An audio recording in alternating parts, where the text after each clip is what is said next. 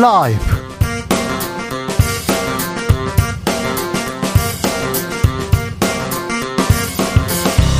2022년 8월 15일 월요일입니다. 안녕하십니까. 주진우입니다.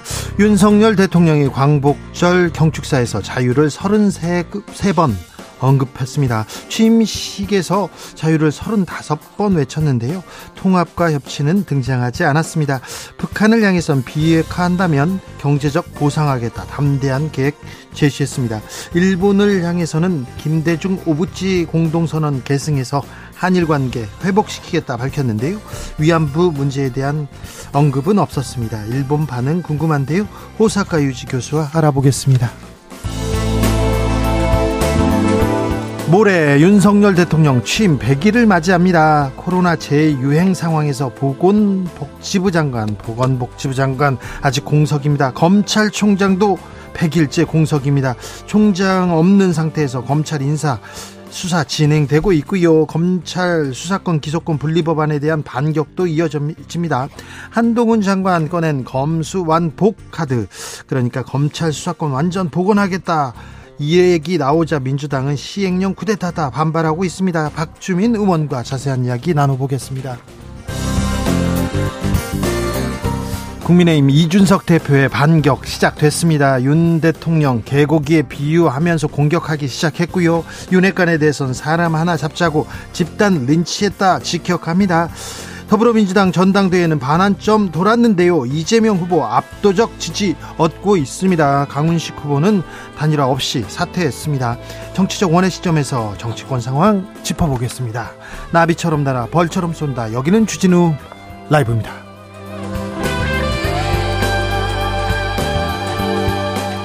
오늘도 자중차에 겸손하고 진정성 있게 여러분과 함께 하겠습니다. 광복절입니다. 광복절 어떻게 보내고 계신지요? 여러분이 느낀 광복의 기쁨, 광복절의 기쁨, 이행시로 삼행시로 표현해 주시면 아, 추첨을 통해서 아이스 아메리카노 쿠폰 드리겠습니다. 아, 애청자분 중에 혹시 1945년 8월 15일 해방둥이 있습니까? 어, 45년 태어난 해방둥이 8월 15일이 생일인 광복둥이도 찾겠습니다. 광복, 광복의 기쁨 함께 누려보겠습니다. 샵 9730 짧은, 짧은 문자 50원 긴 문자는 100원이고요. 콩으로 보내면 무료입니다. 그럼 주진우 라이브 시작하겠습니다.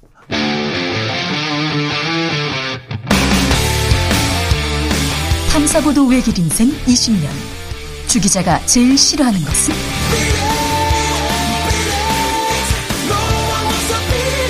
이 세상에서 비리와 부리가 사라지는 그날까지 오늘도 흔들림 없이 주진우 라이브와 함께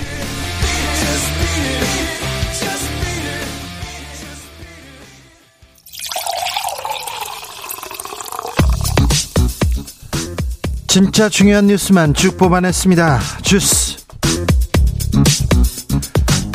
정상근 기자 어서 오세요. 네, 안녕하십니까? 오늘 어떻게 보내셨습니까? 네, 일하면서 보냈습니다. 네, 광복절인데요. 뭐 언제나 일을 하죠. 네, 네. 말복인데요. 아, 말복. 아, 말복은 몰랐네요. 네. 네.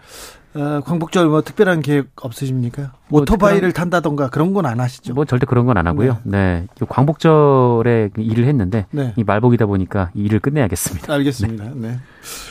왜 광복절에는 그렇게 오토바이를 타고 나오는 폭주족들이 나오는지 이해가 안 됩니다. 특별 단속을 하더라도 또 나와요. 네. 대구에서 이번에 또 대거 검거가 됐습니다. 네. 뭐 추돌 사고도 있었고요. 사고가 있었습니다. 네. 자, 광복절 77주년 광복절입니다. 윤석열 대통령 취임식에서 광복절 첫 광복절 연설했습니다. 네, 윤석열 대통령은 오늘 용산 대통령실 청사 앞 잔디마당에서 열린 제77주년 광복절 경축사에 참석해서 연설을 했습니다. 어, 연설의 키워드는 자유였는데요. 어, 경축식 타이틀도 위대한 국민, 되찾은 자유, 새로운 도약으로 잡았습니다. 어, 윤석열 대통령은 자유라는 단어를 총 33번 언급했다라고 하고요. 어, 독립 18번, 국민 15번, 세계 12번, 평화 9번 등의 표현을 많이 썼습니다. 아, 참고로 문재인 대통령의 전 대통령의 이 취임 첫 광복절 연설에는 평화가 20회로 가장 많았고요. 이 국민이 17번 또 역사가 14번 등장했다라고 합니다. 자유를 특별히 강조했습니다. 네, 윤석열 대통령은 이 독립운동을 끊임없는 자유 추구의 과정으로 정의하면서 이 공산 세력에 맞서 자유국가 자유국가를 건국하는 과정이라고 얘기를 했습니다. 어, 그리고 공산 침략에 맞서 자유민주주의를 지키기 위해 싸우신 분들이라면서 어, 자유와 번영의 대한민국을 만든 위대한 독립운동가라고 말하기도 했습니다. 어, 북한에 대한 언급도 있었는데요. 그 윤석열 대통령은 북한이 핵 개발을 중단하고 실질적인 비핵화로 전환한다면 북한의 경제와 민생을 획기적으로 개선할 수 있는 담대한 구상을 제안한다라고 말했습니다. 네. 반면 언급하지 않은 단어들도 좀 있었습니다. 네, 먼저 통합과 협치라는 단어가 경축사에 직접 등장하지 않았습니다. 아, 다만 대통령실은 보도자료를 통해서 어, 우리는 과거의 의미를 기리는 데 그치지 않고 국민 통합을 이뤄 함께 새로운 도약의 미래로 나아감을 표현했다라고 설명했습니다. 그것보다도 위안부 문제 언급이 없었어요. 네, 위안부 강제 동원에 대한 언급도 없었습니다. 앞서 윤석열 대통령은 위안부 피해자가 처음으로 자신의 피해를 증언했던 1991년 8월 14일을 기려 만든 만들어진 위안부 피해자 기림의 날에도 아무런 메시지를 내지 않았습니다. 네. 한편 일본군 위안부 피해자 이용수 할머니는 오늘 입장문을 내고 일본과의 관계 개선만 얘기하고 해결되지 않은 역사 문제와 위안부 문제에 대한 말씀은 한마디도 없었다라면서 어, 일본이 문제를 해결할 의지가 없다면 우리 정부가 단독으로 유엔 고문방지위원회에 위안부 문제를 회부해달라라고 요청하기도 했습니다. 31년 전이었습니다. 8월 14일 고 김학순 할머니가 위안부 참상을 세상에 처음 알린 날이 8월 아, 14일이죠. 그래서 8월 14일 위안부 피해자 기림의 날로 정해서 우리가 기리고 있습니다.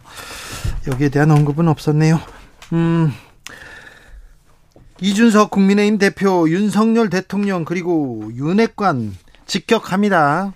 네, 지난달 당 윤리위원회에서 당원권 정지 6개월의 중징계를 받은 이준석 국민의힘 대표가 약 한달 만에 공개 기자회견을 열고 어, 윤석열 대통령과 이른바 윤핵관을 정면 비판했습니다. 어, 이준석 대표는 윤석열 대통령을, 윤석열 대통령을 향해서 지도력의 위기라고 비판했고요. 또 자신에게 욕설을 하던 사람을 대통령으로 만들었어야 했다라면서 어, 양의 머리를 걸고 개고기를, 개고기를 판 것은 본인이었다라며 눈물을 보이기도 했습니다. 개고기를 팔았다고요? 개고기, 개, 이런 계속 거친 단어들이 계속 나옵니다. 하지만 국민의힘 반응은 싸늘해 보입니다. 네, 이준석 대표가 지칭한 이른바 윤핵관 의원들은 침묵을 지킨 가운데 홍준표 대구시장은 더 이상 이준석 신드롬은 없다라며 이 막말을 쏟아내는 때를 쓰는 모습은 참으로 보기 딱하다라고 말했습니다. 어, 나경원 전 의원은 이 젊은 당대표라 참아줬는데 눈물팔이를 하고 있다라는 말을 하기도 했고요. 또 당권 주자 중 한 명으로 꼽히는 안철수 의원은 SNS에 외부의 적보다 무서운 것이 내부의 분열이라고 하는 등 어, 싸늘한 분위기입니다. 내부 총질에 의해서 내부 폭탄이 터지고 있습니다. 국민의힘은 이를 어떻게 아, 봉합하고 앞으로 미래로 갈 것인지 그 음, 이, 내부 단속, 입단속이 전 먼저인 것 같은데 네. 좀더 어, 복잡해지는 양상입니다. 권성동 원내대표는 또 여성단체와 설전을 벌이고 있습니다. 네, 버터나이프 크루라는 사업이 있는데요. 네. 지난 3년간 2030 세대를 중심으로 이 성평등 문화를 정착시키기 위한 어, 그런 목적의 국비 지원 프로젝트입니다. 어, 이 사업을 여성가족부가 지난달 갑자기 중단을 했고 이에 앞서서 권성동 원내대표가 이 사업을 두고 남녀 갈등을 증폭시킨다라고 주장한 사실이 알려져서 논란이 됐습니다. 남녀 갈등을 증폭시킨다고요? 네, 이에 사업 담당 단체는 그 유력 여당 인사의 비판으로 하루 만에 사업이 중단됐다라면서 이 사업 정상화를 요구하며 서명 캠페인을 벌였고요. 어, 4일 만에 이 만 천여 명이 서명을 했습니다. 어, 그러나 권성동 원내대표는 지난 주말 자신의 SNS에 다시 한번 이 밥 먹고 토론하고 노는 건 자기 돈으로 하면 된다라면서 이 버터나이프 크루와 같은 사업은 공공성도 생산성도 없다라고 비판했습니다. 어, 이에 사업에 참여한 단체에서는 이 지원되는 예산이 턱없이 적고 또 성평등을 추구한다는 사업 목적은 정부의 책, 정부의 책무에 해당한다라며 반박하고 있는 상황입니다. 민주당 전당대회에서는 이재명 의원 압도하고 있습니다. 네, 민주당 당대표와 최고위원을 뽑는 828 전당대회에서 이재명 의원이 크게 이기고 있습니다. 어, 지난 토요일은 부산, 울산, 경남 그리고 어제는 이 충남 지역 충청권 경선이 치러졌는데요. 국민 여론조사 결과도 발표됐죠? 네, 어, 권리당원 투표에서는 이재명 후보가 충남을 제외하고는 모두 70%를 넘겼고요. 어, 그리고 국민 여론조사 결과에서도 1차 발표입니다만 79.69%의 압도적인 지지를 얻었습니다. 정말 압도적이네요. 강은식 후보는 사퇴했습니다. 네, 강원식 민주당 대표 후보는 오늘 당 대표를 향한 도전을 멈춘다라며 전격 사퇴를 선언했습니다. 네, 강호식 후보는 패배를 딛고 일어나 국민 여러분께 쓸모 있는 민주당을 보여드리고 싶었고 어, 다시 가슴 뛰는 민주당을 만드는 당 대표가 되고 싶었다라며 어, 이제 그 과제를 두 후보에게 맡기고 한 명의 구성원으로 돌아가 새로운 길을 찾아보겠다라고 말했습니다. 근데 끝까지 단일화에는 선을 그었어요? 네, 강호식 의원은 남은 두 분 중 누가 당대표가 되더라도 가장 낮은 곳에서 헌신적으로 돕겠다라고 말했고요. 이 반명 단일화만으로 민주당을 이끌 수 없다고 수차례 말해왔다라고 말했습니다. 어제 충청권에 비가 많이 내렸습니다. 오후 늦게부터는 수도권에도 비가 온다고 했습니다. 네, 비 피해가 좀처럼 멈추지 않고 있는데요. 이 말씀하신 대로 어제 새벽 충남 지역에 기습 폭우가 내려서 이 시간당 110mm라는 기록적인 폭우가 쏟아졌습니다. 네. 어, 이로 인해 어제 새벽 2시쯤 화물차를 타고 가던 50대 2명이 실종되는 사고가 있었고요. 예, 한 마을에는 토사가 무너져서 소 3마리가 파묻히는 일도 있었습니다. 그런데 수도권 지금 어우 어, 구름이 구름이 많이 몰려오고 있는 게 보입니다. 네, 뭐 일촉즉발의 상황처럼 보이는데요. 그 어제 오후부터 이 경기 강원 일부 지역에 호우특보가 내려질 만큼 비가 많이 내렸었는데 네. 오늘 오후부터 내일까지는 이 동해안을 제외하고는 전국에서 비가 내릴 예정입니다. 아, 특히 경기 동부와 충청 그리고 전북 그리고 경북 서부에는 많게는 150mm 이상의 많은 비가 내릴 수 있다고 기상청은 예보했습니다. 네, 비 피해 조심하시기 바랍니다. 코로나 상황 어떻습니까? 네, 오늘 코로나19 신규 확진자 수 6만 2,078명이었습니다. 어제보다 5만 7천여 명 감소했는데요. 이 주말 검사 건수 감소 영향으로 보이고요. 어, 일주일 전에 1.12배, 2주 전에 1.39배로 지난주와 비슷한 수준을 보였습니다. 어, 그러나 전문가들은 장마와 휴가 등으로 증상이 있음에도 진단 검사를 받지 않은 숨은 감염자도 적지 않을 그런 사람들 많아요. 그런 사람들 선제적으로 검사해 가지고 빨리빨리 좀 격리시켜야 되는데 이 부분이 걱정이 됩니다. 이 부분에 대한 방역 당국의 대처가 조금 너무 느슨해지지 않았나 이런 생각합니다. 위중증 환자 계속 늘어요. 네, 위중증 환자 오늘 발표된 수는 521명으로 108일 만에 가장 많았고요. 사망자는 50명이었습니다. 검찰총장 후보군이 꾸려졌습니다. 네, 윤석열 정부 첫 검찰총장 후보군을 정하는 검찰총장 추, 검찰총장 후보 추천위원회가 내일 열릴 예정입니다. 어, 이에 법무부는 지난달 국민 천거 등을 통해서 총장 후보자를 추천받고 지난 주말 어, 현직 7명, 그 검찰 출신 전직 2명 등 총 9명의 이 총장 후보를 명단을 전달을 했습니다. 어, 이에 따르면 현직 검찰 출신 검찰총장 후보는 이 사법고시 24기에 아, 사법연수원 24기에 여한섭 법무연수원장 그리고 25기에 김우곤 서울고검장, 노정현 부산고검장, 이두봉 대전고검장, 이주영 수원, 수원고검장, 조종태 광주고검장 어, 그리고 27기에 이원석 대검 차장검사 등이었습니다. 어, 이중 이원석, 여한섭, 김우곤, 이두봉 고검장은 특수통으로 불리고요. 네. 어, 이주영 고검장도 역시 특수수사 경력이 있습니다. 자, 따져볼까요? 이원석 대검 차장하고 구본선 전 고검장이 광주 고검장이 어, 지금 윤석열 대통령 한동훈 어, 법무장관하고 가장 가까운 사이로 볼 수 있습니다. 그러니까 가능성이 지금 음, 이 정권에서 인사를 하는 걸 보면 이원석 구본선이 앞서 있다고 볼 수 있는데요. 아, 검찰총장 후보로 검사 출신만 다 이렇게 올라갔는데 뭐 역대 뭐 지금까지 검사 출신들만 검찰총장 후보가 됐는데 어, 형사법을 잘 아는 그리고 또 검찰 개혁에 또 적임자가 될 만한 외부 인사들도 있을 텐데요. 법률가들도 있을 텐데 왜 그런 생각은 안 하는지 그런 생각을 하다가 왜 인사 때만 되면 내 친한 사람 나하고 가까운 사람 이런 사람만 찾는지 좀 안타깝습니다. 아니 스님이 스님 폭행을 했어요? 네, 어제 서울 강남 봉은사 앞에서 자승전 조계종 총무원장 측에 어, 총무원장 선거 개입 등을 비판하는 1인 시위를 준비하던 조계종 노조원이 스님들로부터 집단 폭행을 당하는 일이 벌어졌습니다. 어, 심지어 폭행 피해자는 이 과정에서 인분으로 추정되는 우물을 뒤집었었다 이렇게 주장하기도 했는데요. 어, 조계종 노조에 따르면 이날 오전 10시에서 10시 30분쯤 이 봉은사 일주문 인근에서 이 조계종 노조 박정규 홍, 기획 홍보부장이 이 자승 스님의 총무원장 선거 개입 중단과 이 봉은사 동국대 공직 퇴진을 촉구하며 1인 시위에 나섰습니다. 아, 그런데 봉은사 쪽의 스님과 불자들이 1인 시위 피켓을 빼앗자 이에 항의하는 과정에서 폭행을 당했다라고 주장하고 있습니다. 어, 한편 이 폭행 당시 현장에 경찰관도 여럿 있었다고 하는데요. 그리고 폭행을... 카메라로 찍고 있는데 그 스님이 가서 그냥 때렸습니까? 네, 그렇습니다. 스님이 폭행을 시작하자 경찰이 만류를 했음에도 불구하고 이 박정규 씨를 완력으로 제압해서 바닥에 쓰러뜨리고 발로 찼다라고 합니다. 아, 박정규 씨는 현재 이 서울 금천구 한 병원에서 치료를 받고 있고요. 이 폭행으로 인해 허리와 무릎 통증을 호소하고 입술 부위가 크게 다쳤다라고 합니다. 지금 조계종에서 차기 총무원장 스님 이거 좀 선거 이제 진행되려고 하는데 이 관련된 일이라고 하는데 스님이 또 불자를 폭행했습니다. 어떤 일이 있는지 제가 취재해 보고 알려드리겠습니다. 주스 정상근 기자와 함께했습니다. 감사합니다. 고맙습니다. 음, 경 검찰의 수사권 기소권 완전 분리 법안 다음 달 시행될 예정인데요. 갑자기 한동훈 법무장관 시행령 개정으로 맞불을 놓았습니다. 검수 완복이다 이런 얘기도 나옵니다. 그런데 법조계에서는 국회와 법무부가 지금 정치 싸움을 하고 있다 우려하는데 민주당 입장 한번 들어보겠습니다. 박주민 더불어민주당 의원 안녕하세요. 네 안녕하십니까. 네. 어, 검찰에서 한동훈 아, 검찰 수사권 축소 법안 가지고 이를 사실상 뒤집는 시행령 입법 예고했습니다. 법무부에서 이게 어 어쩌자는 겁니까?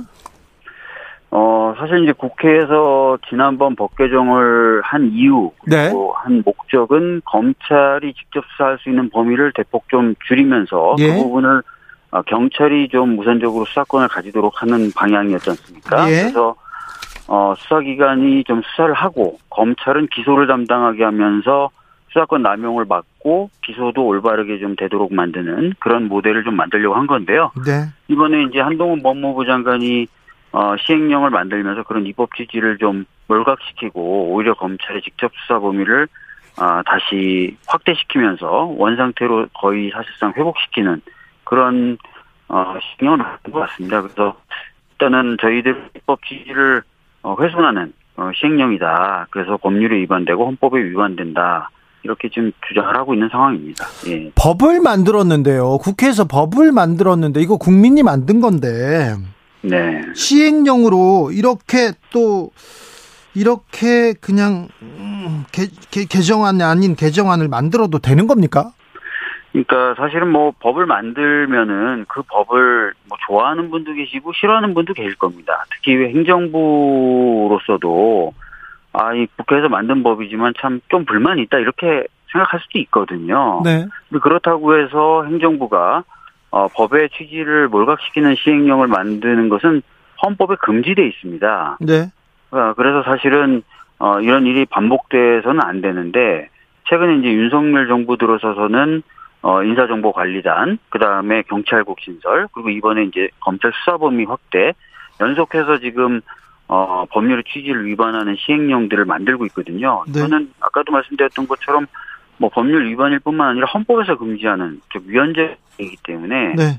어, 더 이상 진행이 되지 않아야 된다 이렇게 보고 있습니다. 예. 맞아요. 경찰국 신설도 시행령 개정만으로도 만들 이루어졌는데 어, 아까 헌법 위배다, 법률 위반이다 이렇게 얘기했는데 법무부에서는 법리상 문제 없다 이렇게 주장합니다.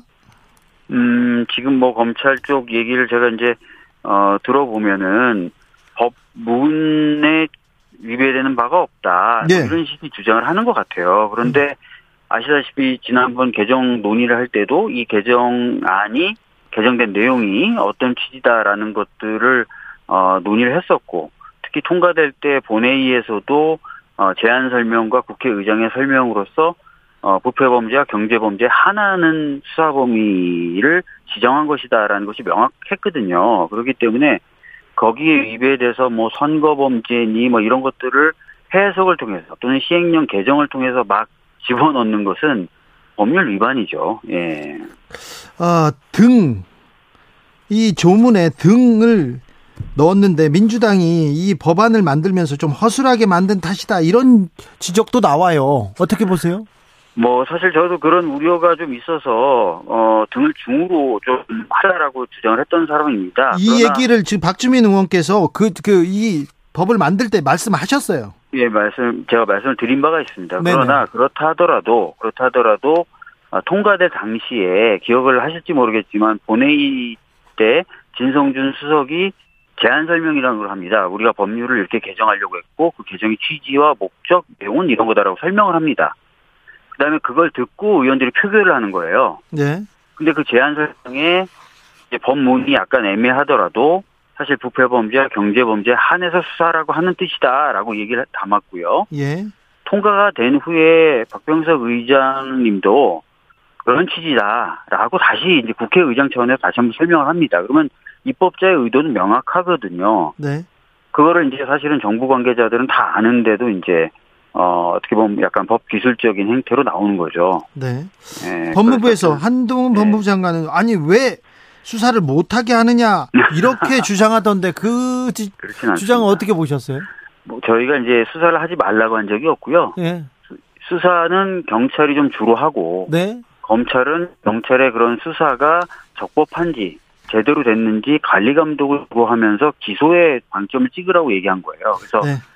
경찰에 의해서 수사가 진행되라고 저희가 수사를 하지 말라고 한 적이 없습니다. 네. 예. 그런데 수사권하고 기소권하고 이렇게 분리해 놓고 네. 어, 검찰이 경찰의 수사를 관리 감독하는 것만으로도 엄청난 권한이 아, 않습니까? 권한이죠. 그렇죠. 네. 권한을 다 네. 뺏겼다 이렇게 볼 수는 없는데 왜 이렇게 직접 수사를 하려고 할까요? 검찰은? 음, 글쎄요. 뭐 그 속마음까지는 잘 모르겠는데요. 워낙 오랫동안 자신의 고유한 권한이라고 느껴왔던 걸 뺏긴다고 자꾸 생각을 하나 봐요. 그런데 네. 뭐 아시다시피 예전에는 이제 영장 청구 권한도 경찰도 가졌을 때가 있습니다. 우리나라 헌정사에서도요. 네. 그리고 외국의 경우에는 지금 주진우 기자님 말씀하신 대로 검찰이 영장 청구권과 기소권만으로 경찰을 다 통제합니다. 네. 근데 그것을 넘어서서 일정 정도 직접 수사권도 가지고 있으면서도 더 직접 수사 범위를 계속 확대하겠다. 이게 왜 자꾸 이렇게 생각을 하는지 네. 자신들이 어마어마한 권한에도 불구하고 더 갖고 싶다는 건지 아니면 뭔가 정치적 의도가 있는 건지 그런 것들은 저희들이 좀 두고 봐야 되겠죠. 예. 자, 이 법률안이 있으나 아무튼 시행령으로 법무부에서 이렇게 이렇게 검찰의 직접 수사 범위를 넓히려고 합니다. 어, 법사위는 법사위원장은 또 국민의힘이고요. 네. 어, 법무부에서는 계속 추진한다는 입장인데 민주당에서 네. 이 막을 만한 뾰족한 수가 있을까요? 음, 뭐 이제 뭐 논의가 구체적으로 진행됐다거나 또 그래서 뭐가 결정된 건 아니지만 네. 기본적으로 네. 제가 이제 생각해 봤을 때 쓸 수 있는 수단이 몇 가지 있긴 있습니다. 네. 뭐 예를 들어서 국회법 98조의 2라는 조항이 있어요. 그 조항은 이제 법률에 위배되는 그런 시행령에 대해서 국회가 의결을 통해서 행정부의 공식적 입장을 내는 거죠. 그러면 그 입장을 받은 행정부는 어, 국회 그런 입장에 대해서 향후 어떻게 할 것인지 다시 이제 보고하도록 돼 있거든요, 국회에. 네. 이런 어떤 프로세스를 하나 밟을 수 있을 것 같고요. 예. 그다음 시행령 자체가 위법하거나 위헌적이다라는 것으로 이제 어, 쟁송을 들어갈 수가 있겠죠. 예. 어 그래서 여러 가지 이제 그 다툴 수 있는 방법은 있고요. 어 그런 어떤 과정을 통해서도 뭐 정부가 전혀 어떤 바뀌는 모습을 안 보이고 오히려 더 나가서 계속해서 이런 흐름들을 보여준다면은 뭐 한간에 얘기 나오는 다른 수단들도 고민해 볼 수 있겠죠. 네. 네. 법무부가 인혁당 피해자의 그 네. 수억 원의 지연 이자도 면제해 주기로 했습니다. 이 인혁당 피해자들의 그 아픈 부분을 또 법무부가 풀어줬어요. 네. 이 부분은 사, 네. 사실 이게 이제 20대 국회 때 저나 김경엽 의원 같은 분들이 계속 해왔던 거예요. 21대 들어와서도 사실은 했었었던 예, 예. 거고. 예. 근데 이제 사실 이제 그 관련 부처가 가장 두려워했던 게 배임죄로 기소되는 것 아니냐. 이 부분을 좀 클리어해 달라는 건데 사실 검찰이 어떻게 움직일지 모르니까 예. 그 부분에 대해서 이제 관계 부처들이 편하게 결정을 못 했던 건데 어찌 됐든 뭐 환영할 만한 처사라고 봅니다. 네, 예. 아무튼 추미애 박범계 장관 때는 못했던 일을 지금 어, 한동훈 법무장관 했다 이렇게 또 이렇게 보도가 계속되고 있어서 물어봅니다. 네. 네. 저기 학교 네. 다닐 때 네. 대학교 동기 동창이죠. 한동훈 법무부 장관. 아, 아닙니다. 저 아니. 1년 저의 1년 선배예요. 1년 네. 선배예요? 학교 네. 다닐 때 보셨어요? 뭐 여기에 대해서 제가 뭐 개인적인 얘기를 할 필요가 있는지 모르겠습니다. 아, 그래요? 예. 알겠어요. 예. 아, 박주민은 대학교 다닐 때 유명했었는데. 뭐 네. 운동권으로 유명했겠죠. 네. 네. 알겠습니다. 자, 오늘 음 오늘 광복절 그 기념사도 있었는데 윤석열의 법치, 윤석열 정부의 법치는 뭐라고 보이십 뭐라고 보고 계십니까? 윤석열 정부의 자유는 또 뭐라고 보세요? 뭐 사실 아시다시피 법치라고 하는 것은 그 권력자가 법으로 다스린다 이런 개념이 아니라 아, 시민들이 합의한 법에 의해서만 시민의 기본권이 침해된다라는 아, 시민의 권리 보호 원칙이거든요. 예. 어, 그런데 이제 최근에 뭐 대우조선 해양 파업 때나 이럴 때 보면 어, 대통령부터 시작해서 관료들이 하는 얘기가 아, 좀 법을 어, 수단으로, 법을 도구로 좀 누르겠다 이런 느낌이지 않습니까? 네. 그래서 그렇게 그런 뭐, 법치주의를 소위 이제 뒤집어진 법치주의다 이렇게 법을 수단으로만 쓰는 그런 평가가 좀 하는데 그런 것들이 좀 있고요. 자유를 또 많이 강조하시는데 그러면서 뭐뭐 뭐 불량식품 먹을 자유, 그 다음에 뭐 국가가 관여를 안 하는 그런 의미에서의 자유 이렇게 얘기하시는데 보통 그거에 60년대나 70년대 얘기되었던 소극적 자유지 않습니까? 네. 어, 그런 것들보다 지금은 적극적 자유, 국민에게 어떤 뭔가를 할 수 있는 힘을 주는 어, 국가의 개입을 통한 어떤 자유 이런 것들 많이 얘기하는데 네. 약간 좀 구시대적인 어, 지금 시대적 조유하고는 안 맞는 자유 뭐 이런 식의 어, 평가를 좀 개인적으로 좀 하고 있습니다. 알겠습니다. 제가 박주면 의원과 한동훈 장관의 대학 시절을 좀 잘 알고 있는데 음, 다음 기회에 얘기하겠습니다. 말씀 잘 들었습니다. 네, 감사합니다. 박주민 더불어민주당 의원이었습니다.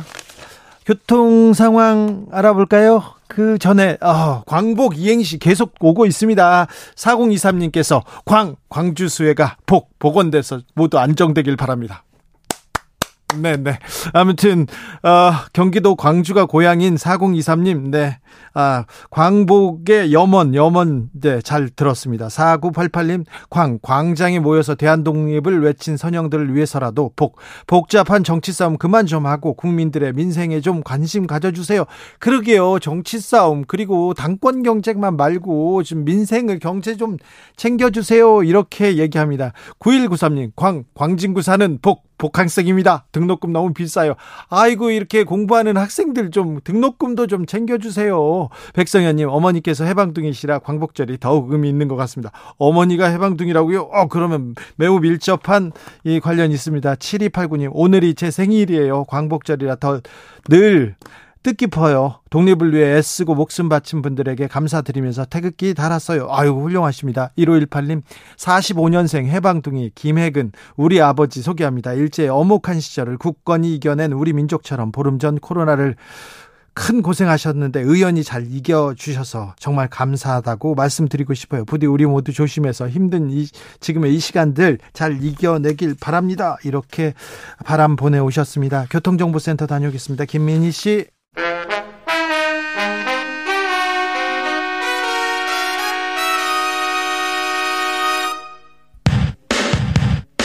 주진우 라이브 돌발 퀴즈.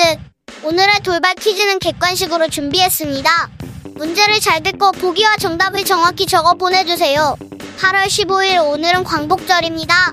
우리나라가 일제로부터 해방된 것을 기념하고 임시정부 법통을 계승한 대한민국 정부 수립을 축하하는 날인데요. 오늘 오전 서울 용산 대통령실 잔디마당에서 애국지사와 독립유공자 및 그 유족 국가 주요 인사 등 300여 명이 참석한 가운데 경축식이 열리기도 했습니다. 자, 여기서 문제 드릴게요. 올해는 광복 몇 주년일까요? 보기 드릴게요. 1번 77주년, 2번 100주년. 다시 한번 들려드릴게요. 1번 77주년, 2번 100주년. 샵9730 짧은 문자 50원 긴 문자는 100원입니다. 지금부터 정답 보내주시는 분들 중 추첨을 통해 햄버거 쿠폰 드리겠습니다. 주진우 라이브 돌발 퀴즈 내일 또 만나요.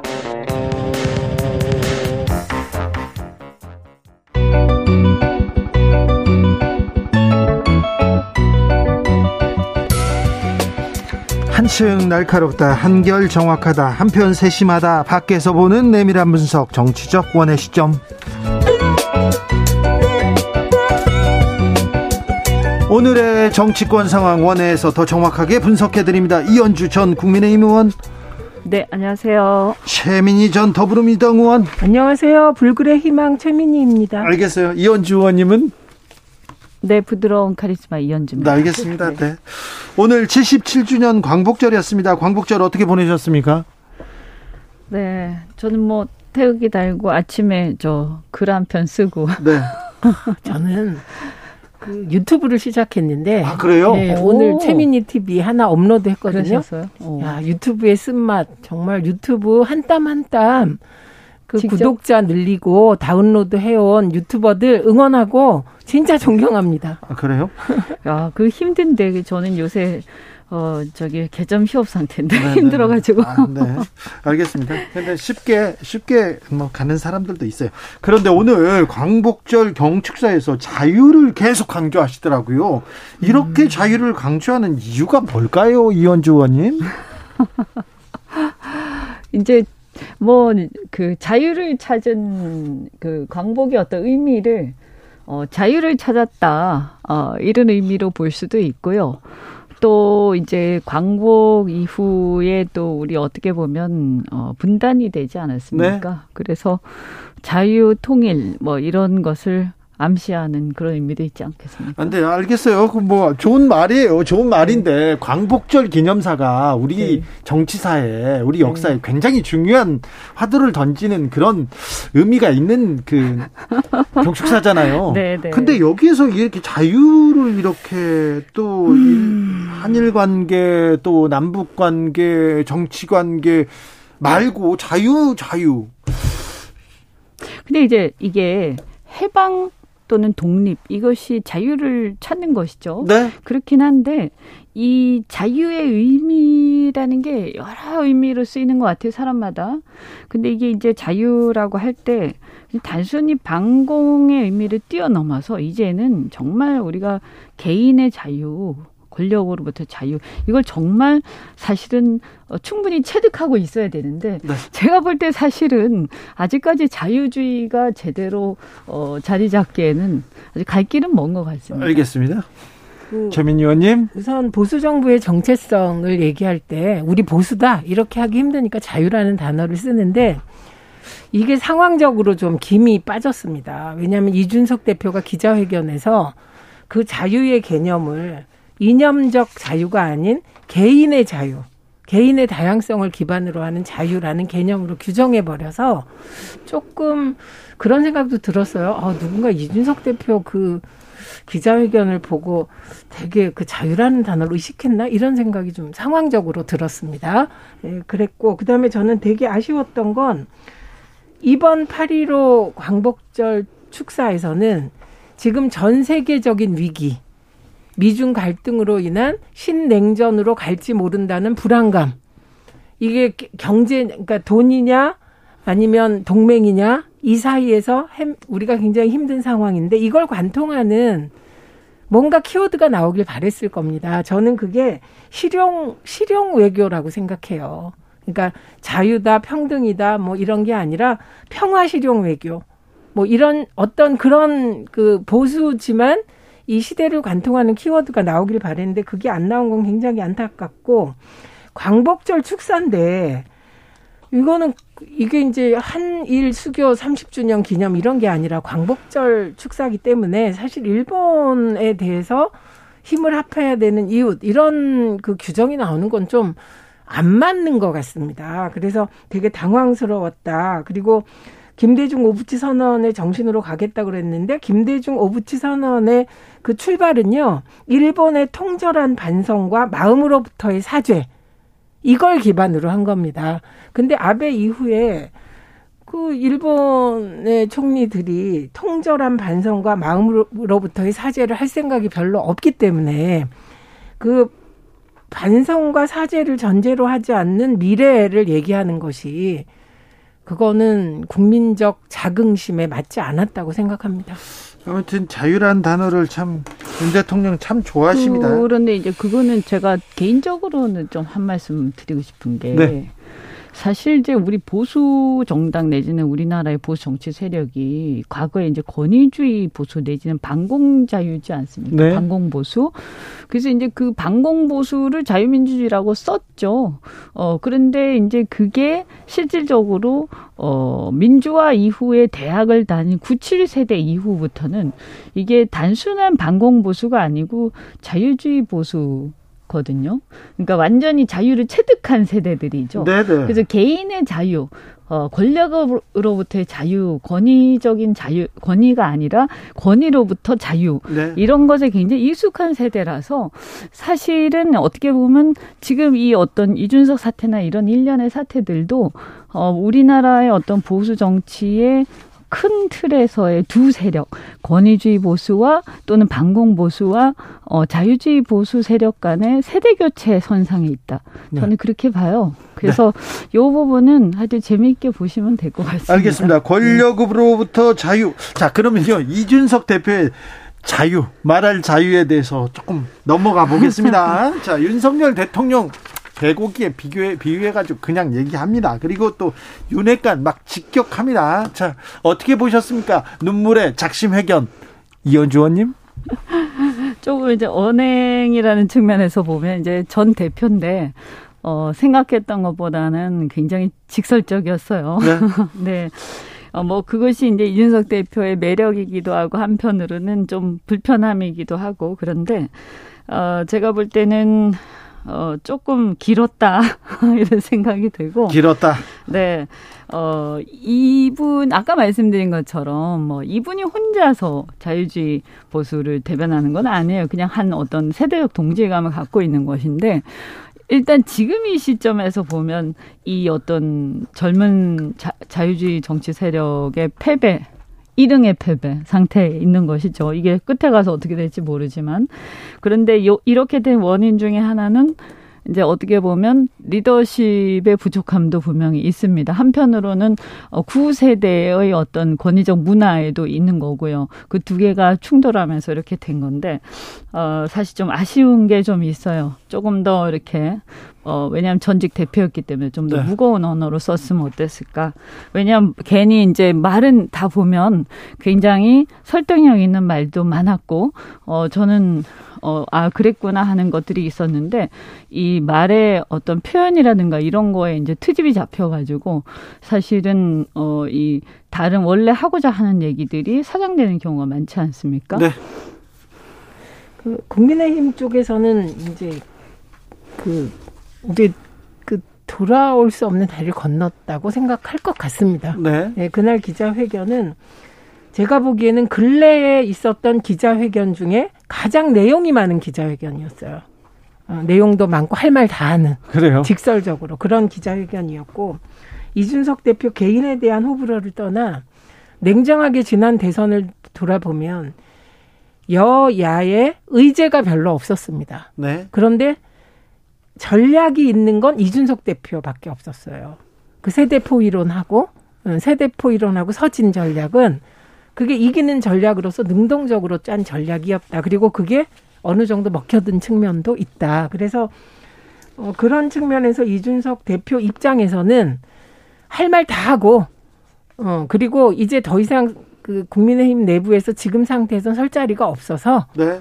어 어떻게 보면 궁지에 몰린 쥐가 고양이를 무는 격인 기자회견이기도 했다. 그래서 아마 국민의힘 중진들의 반응이 다르고 초선 분위기가 약간 다르다고 하더라고요 내부에서. 네. 그러니까 어, 어떻게 보면 초선이나 청년들 보기에는 어, 예를 들면 누구는 어제까지 이준석 퀴즈였다가 하루아침에 길을 바꿔서 특채돼서 대통령실 가는 젊은 대변인이 있냐 하면 그래도 저렇게 어, 자신의 생각을 또박또박 한 시간에 걸쳐서 말하고 거침없이 저기에서 청년 정치인 다운 형식, 형식적 청년 정치에 대해서는 또 박수를 쳐주는 쪽이 있고 네. 그래서 추이를 좀 지켜보고 네. 8월 17일 날 네.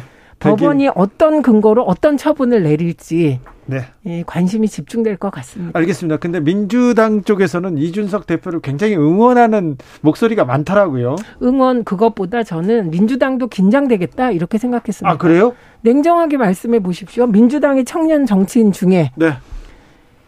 본인이 옳건 그르건 자기의 생각을 저렇게 거침없이 얘기하고 그에 대한 지지자들의 반응이 왔을 때 후퇴하지 않고 자기 얘기를 치고 나가는 지도자가 있습니까? 청년 정치인이? 지금 그런 안 목소... 보입니다. 네. 네. 그래서 되게 그 저는 팬덤에 대해서 얘기를 하지만 팬덤에는 죄가 없습니다. 팬덤이 없는 정치인이 오히려 팬덤을 부러워해야죠. 네. 문제는 팬덤에 대응하는 방식까지도 저는 이준석 이라는 젊은 정치인이 청년 정치인답게 하고 있다. 욕 먹어도 의연하게 할 건 의연하게 하고 있지 않습니까? 네. 네.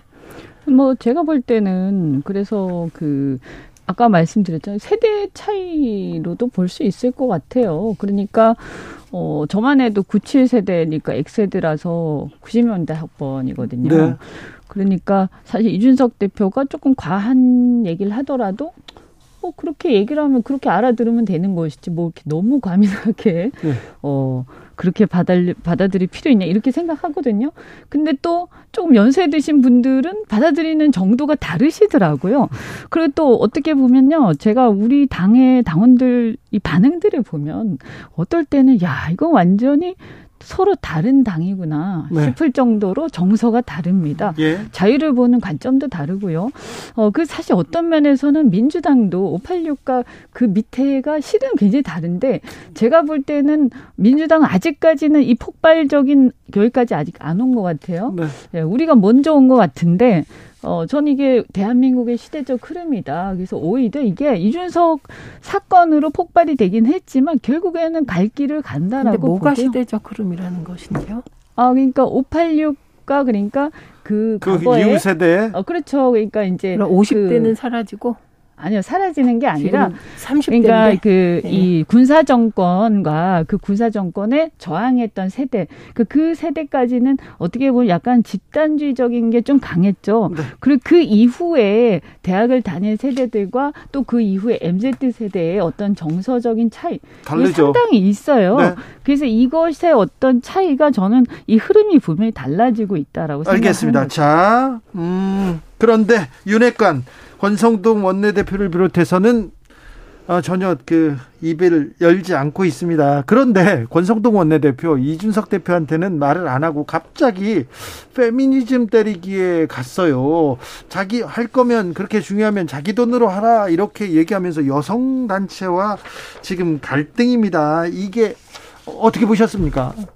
이거는 자다가 봉창 두들기고 계시는 거다. 그래요? 저는 이렇게 봅니다. 그러니까 그 사실 MZ 세대가 어, 과거에 그 남녀 평등하지 않았던 시대를 살았던 분들과 여성 문제 해결에 있어서 태도가 다른 건 너무나 이해되는 일이에요. 예. 상황이 다르니까. 네.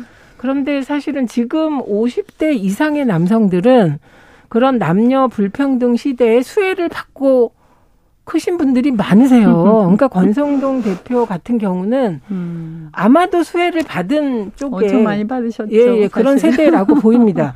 그래서 되게 그런 세대의 남성들은 예를 들면 뭐 젠틀맨으로서 여성들에게 더 잘해주려고 한다거나 네. 아니면 그 여성 할당제에 대해서 우호적인 태도를 보여왔어요. 예. 수혜받은 세대이기 때문에 네. 그거에 대해서 mz 세대들이 우리는 수혜받은 게 하나도 없는데 왜 수혜받은 질서를 우리에게 물려주느냐 이렇게 반발하는 건 너무 당연한데 음, 음. 갑자기 MZ 세대가 취해야 될 태도로 수혜받았을 것으로 보이는 세대의 정치인이 여성 문제를 가지고 이렇게 치고 나오니까 정말 뜬금없다. 이게 잘못하면 마초적으로 보여요. 음. 그래서 어 저는 이 어떤 반페미니즘의 어떤 이 흐름 어, 이것이 MZ 세대가 왜 이런 주장을 하는지가 이게 사실 공정의 문제인 거거든요. 음. 예. 이걸 잘 이해를 하고 얘기를 해야 돼요. 근데 물론 이 맥락에 대해서는 이해가 갑니다만 사실 이거를 어 기성 세대 그것도 특히 뭐 60 전후에 아주 혜택 받은 남성분 들이 얘기를 하시면 그것은 사실은 좀 적절치 는 않아요. 네, 음. 알겠습니다. 왜 갑자기 지금 광복절 날 광복절 전날 이 얘기를 치고 나오셨는지 참 의제를 돌리려고 하셨을 수도 있는데 아, 안 돌려질 거예요. 그런가요? 네. 네. 자 민주당에서는 강훈식 후보가 중도 사퇴 선언했습니다. 자 이재명, 박용진 두 후보가 양자 대결인데요. 그래도 뭐 지금 압도적으로 압도적으로 이재명 후보 앞서 달리고 있습니다. 그러니까 우선 애초에 예측과는 달리 여론조사 일반 여론조사에서 더 격차가 벌어졌습니다. 예. 거의 80% 가까이 79점 몇 프로 민주당 그 당원들이나 지지자들이 누가 독주하면 그런 다른 사람들 있잖아요. 좀 약한 후보들을 좀 응원해주고 그쪽으로 표를 보내주던 그런 옛날에 옛날에 그게 그 있었는데 있었는데 지금은 안 달라졌어요. 그것은 그 지지자들이나 당원들의 그렇죠? 선택이라기보다 음. 옛날에는 주자들이 이렇게 한 명을 때리질 않았습니다. 어. 네, 이런 식으로 음. 모든 주자들이 벌떼같이 일어나서 1등하는 후보를 예를 들면 조중동이나 국민의힘의 언어로 내부로 가져와서 비난하는 일이 별로 없었어요. 그런데 이번은 처음부터 끝까지 6월 1일 이후에 이재명 나오지 마라. 이재명 나오면 나 안 나간다. 너 나가라. 뭐 이런 분위기였잖아요. 네. 그래서 이건 오히려 거꾸로 1위 하는 후보를 동정하는 분위기가 당원과 지지자들의 형성되는 묘한 분위기가 됐고요. 그다음에 좀 아까도 우리가 세대 교체 얘기를 했습니다만 저는 늘 거듭 말씀드렸지만 70년에 어, 야당에서 40대 기수론이 나왔고 40대 기수론을 치고 나간 건 김영삼이었다. 그런데 최종적으로 야당의 대통령 후보가 된 것은 DJ였다. 그 이유는 40대 젊은 세대로 바꿔야 한다는 형식만으로는 대통령 후보가 되기 어려운 거다. 그때 DJ는 4대 강국 보장론, 대중경제론, 부유세, 이 향토예비군 폐지 등등 같은 정말 쇼킹한 의제들을 들고 나와서 그 의제를 치고 나가면서 대권 후보가 됐다. 네. 그러니까 나이가 젊으니까 세대 교체해야 된다로만은 세대 교체가 되지 않는다는 말씀을 우리가 계속 나눠왔는데요. 그러니까 이번에 어, 박용진, 강훈식 두 어, 도전자가 있는데 이두 조전 도전자도 계속 우리 머릿속에 남는 건 반 이재명 단일화 하냐 안 하냐. 박용진, 강훈식의 비전이 뭐였고 어떤 정책을 네, 들고 나왔는지 아무도 아무도 모른다는 거예요. 네. 그래서 그러니까. 그런 음. 것만으로는 세대 음. 교체가 되지 않는다. 근데 이게 네. 보면 이분들이 도대체 뭘 주장하는지 잘 모르겠어요. 네. 그리고 이재명 후보의 뭐가 문제고 자신들은 여기에 차별화해서 어떻게 하겠다. 그리고 민주당을 어떻게 혁신하겠다. 그 혁신하겠다는 말은 계속 하는데 민주당이 어떤 점을 어떻게 혁신하겠다 가 없거든요. 그래서 깃발은 막 나웃기는데 백, 백기를 들고 막 흔드는 그런 느낌이에요. 그 깃발의 내용이 전혀 없거든요. 그래서 이런 부분들이 어, 자칫 잘못하면 어떻게 보이냐면 아 그러면 위에 세대들한테 이렇게 그냥 젊으니까 네가 나가라 이래가지고 사주받고 나온 걸로 오해받을 수도 있어요. 네. 네.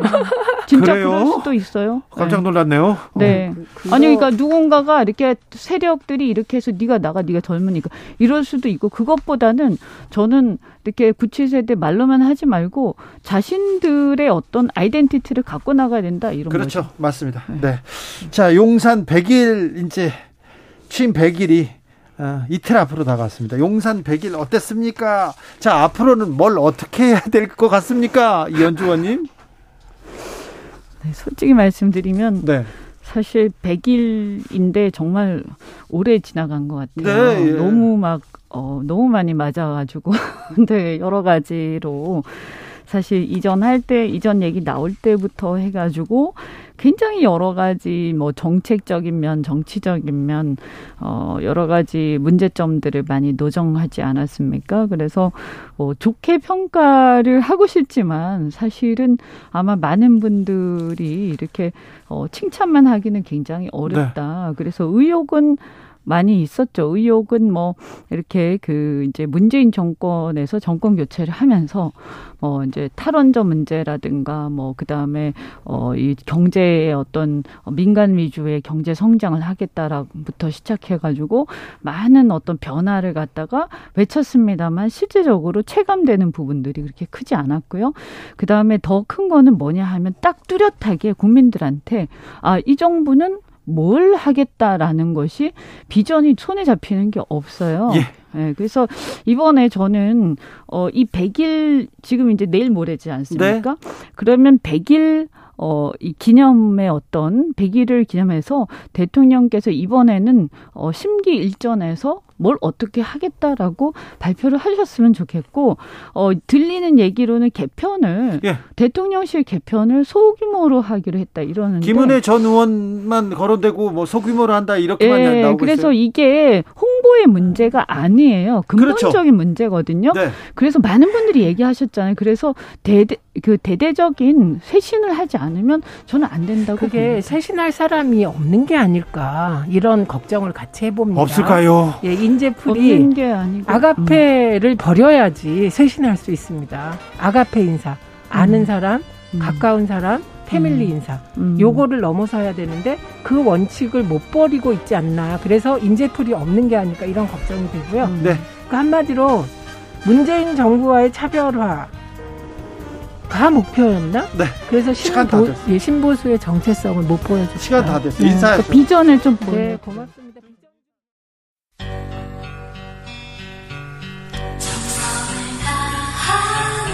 정성을 다하는 국민의 방송. KBS 주진우 라이브. 그냥 그렇다고요.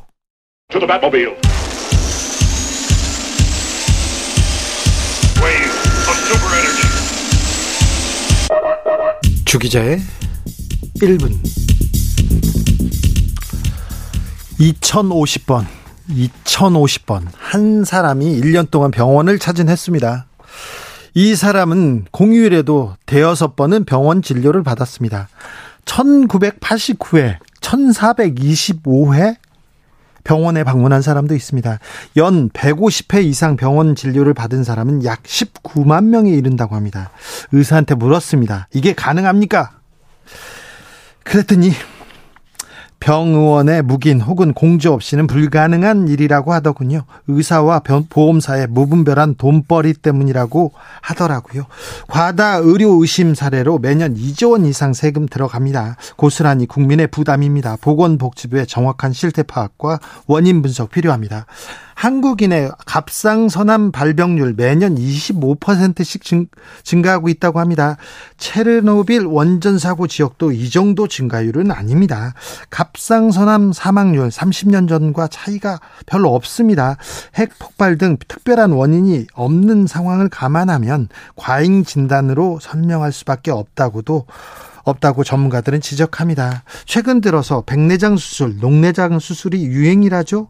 그리고 아, 생각해 보세요. 특별히 눈을 공격당할 만한 이유를 찾기 어렵지 않습니까? 왜 그럴까요? 이 밖에도 치질 수술, 허리 수술, 제왕절개, 우리나라가 독보적으로 수술을 많이 하고 있는 분야입니다. 보건복지부의 정확한 실태 파악과 원인 분석 필요합니다. 코로나 유행 무섭습니다. 위중증 환자 계속 늘고 있습니다. 가수의 흠뻑 쇼에 확진자 무더기로 속출합니다. 이런 가운데 감기약 가격이 일제히 인상되고 있습니다. 그런데 방역 당국 뭘 하는지 모르겠습니다. 언제부터 과학 방역과 자율 방역이 같은 말이었는지도 모르겠습니다. 보건복지부의 정확한 실태 파악과 원인 분석 필요합니다. 윤석열 정부 출범 100일을 맞습니다. 국민 건강과 복지를 책임질 보건복지부 장관 자리는 아직도 공석입니다. 지금까지 주기자의 1분이었습니다.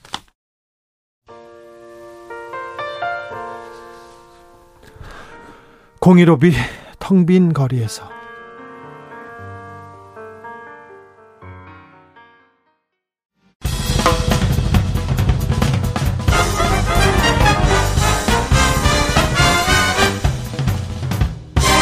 훅 인터뷰 모두를 위한 모두를 향한 모두의 궁금증 훅 인터뷰 77년 전 오늘이었습니다. 한반도는 일제히 해방, 광복, 그토록 염원하던 우리의 주권을 다시 찾게 됩니다.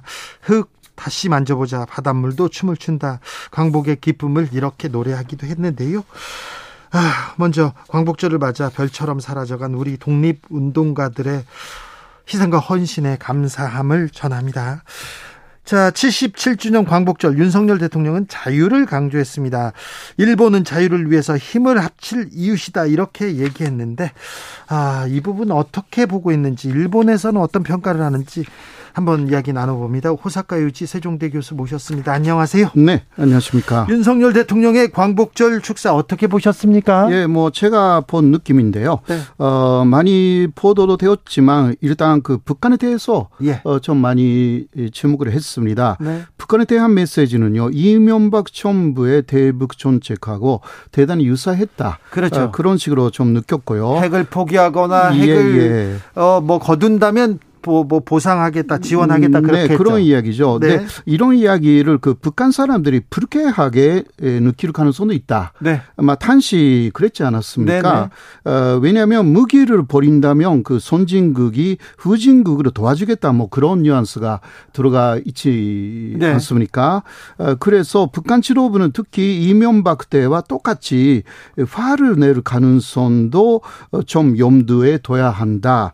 그렇게 좀 저는 받고요. 예. 네, 일본 관계는 미래 제한적인 관계를 가진다면 역사 문제를 극복할 수 있다. 막 이렇게 하셨지만 구체성이 좀 결여되어 있었다. 막 일본 쪽에서도 이런 이야기를 좀 했습니다. 구체적이진 않다. 네네 네. 그럼 구체성이 결여돼 있다. 네. 그런데요, 김대중 오부치 선언 계승하겠다 이렇게 언급했는데 이 부분은 대선 후보 시절에서도 계속 강조한 부분입니다. 네.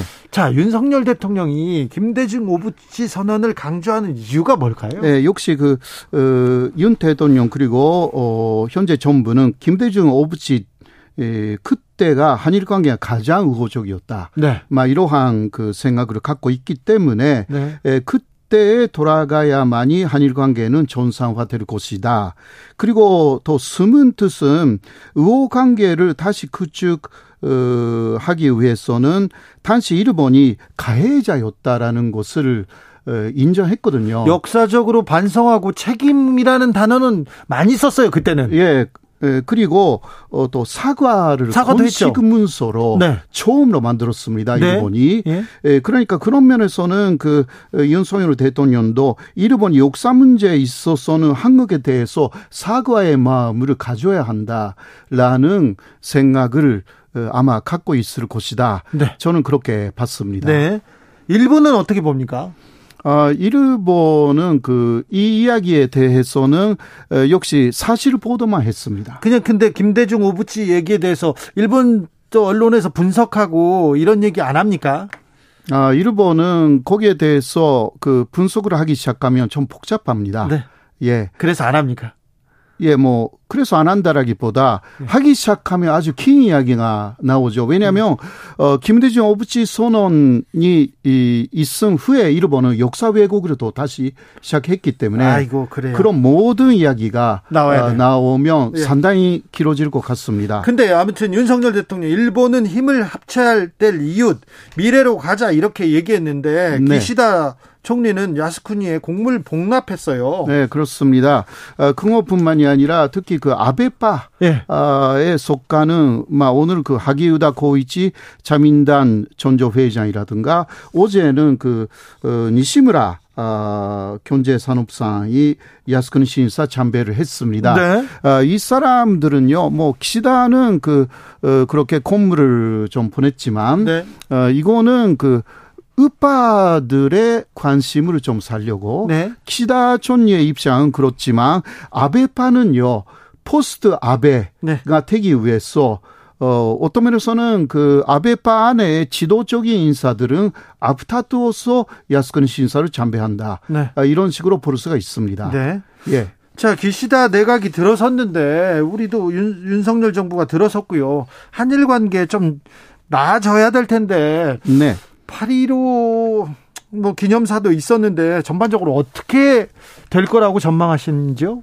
예, 전반적으로는 어 그러니까 현안이 있지 않습니까? 예? 간제지원 문제라든가 위안부 문제 네. 이 부분은 그 일본은 계속 한국 쪽에 책임을 어, 그 미룰 가능성이 충분히 있고요. 한국이 어떻게 이걸 해결합니까? 역사 문제를. 그러니까요. 네. 어, 네. 그러나 어, 그, 그래서 단장은 어떤 그 해결이 어렵다라고 보이지만, 그래도 그 아베 전 총리가 사실상 사망했기 때문에, 네. 예, 한일 관계를 그 악화시킨 잠본인이 사라진 상황이기 때문에요. 네. 구조적으로 보면 어 조금씩 한일 관계는 개선이 될 것이다. 저는 그렇게 보고 있습니다. 네. 기시다가 저 선거에서 압승하고 내각이 이렇게 새로 짰, 짰지 않습니까? 네네. 그럼 조금 더 좀 나아져야 될 텐데 한국에 대해서는 관심 순위가 조금 밀려 있어요? 음, 예.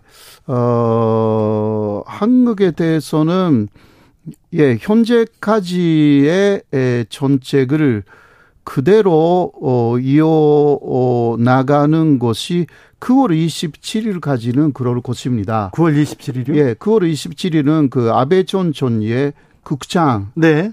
국가가 하는 찬례식이 있고요. 예. 그때까지는 그 극우파 아베파 쪽에 에, 현재까지 만들어 놓은 전체 기조 위에 예. 기시다도 그냥. 이르한 어, 그 노선을 계승할 흉내를 어, 내야 하는 그 네. 시기가 9월 27일까지다. 네. 그렇게 일본에서도 좀 보고 있습니다. 알겠습니다. 예. 자, 그런데요. 네. 아베 전 총리가 그 사망한 지 오래됐잖아요. 근데 장례를 치렀는데 일본에서는 네. 국장을 뭐 한 달 있다 두 달 있다가 하겠다 이렇게 예. 원래 장례를 이렇게 합니까? 예, 그러니까 어 가족이 일단 장례식을 치렀잖아요. 치렀습니다. 네. 네, 그러나 그 어, 국가적인 인물이었기 때문에 그런 사람에게는 국장으로 하르지 혹은 그 합동장으로 하르지는 그 다음 문제입니다. 그래요? 현재까지는 극장이라는 것은 그 이르한 이외에는 촌리에 대해서는 요시다 시게르라는 네. 한 사람밖에 없었고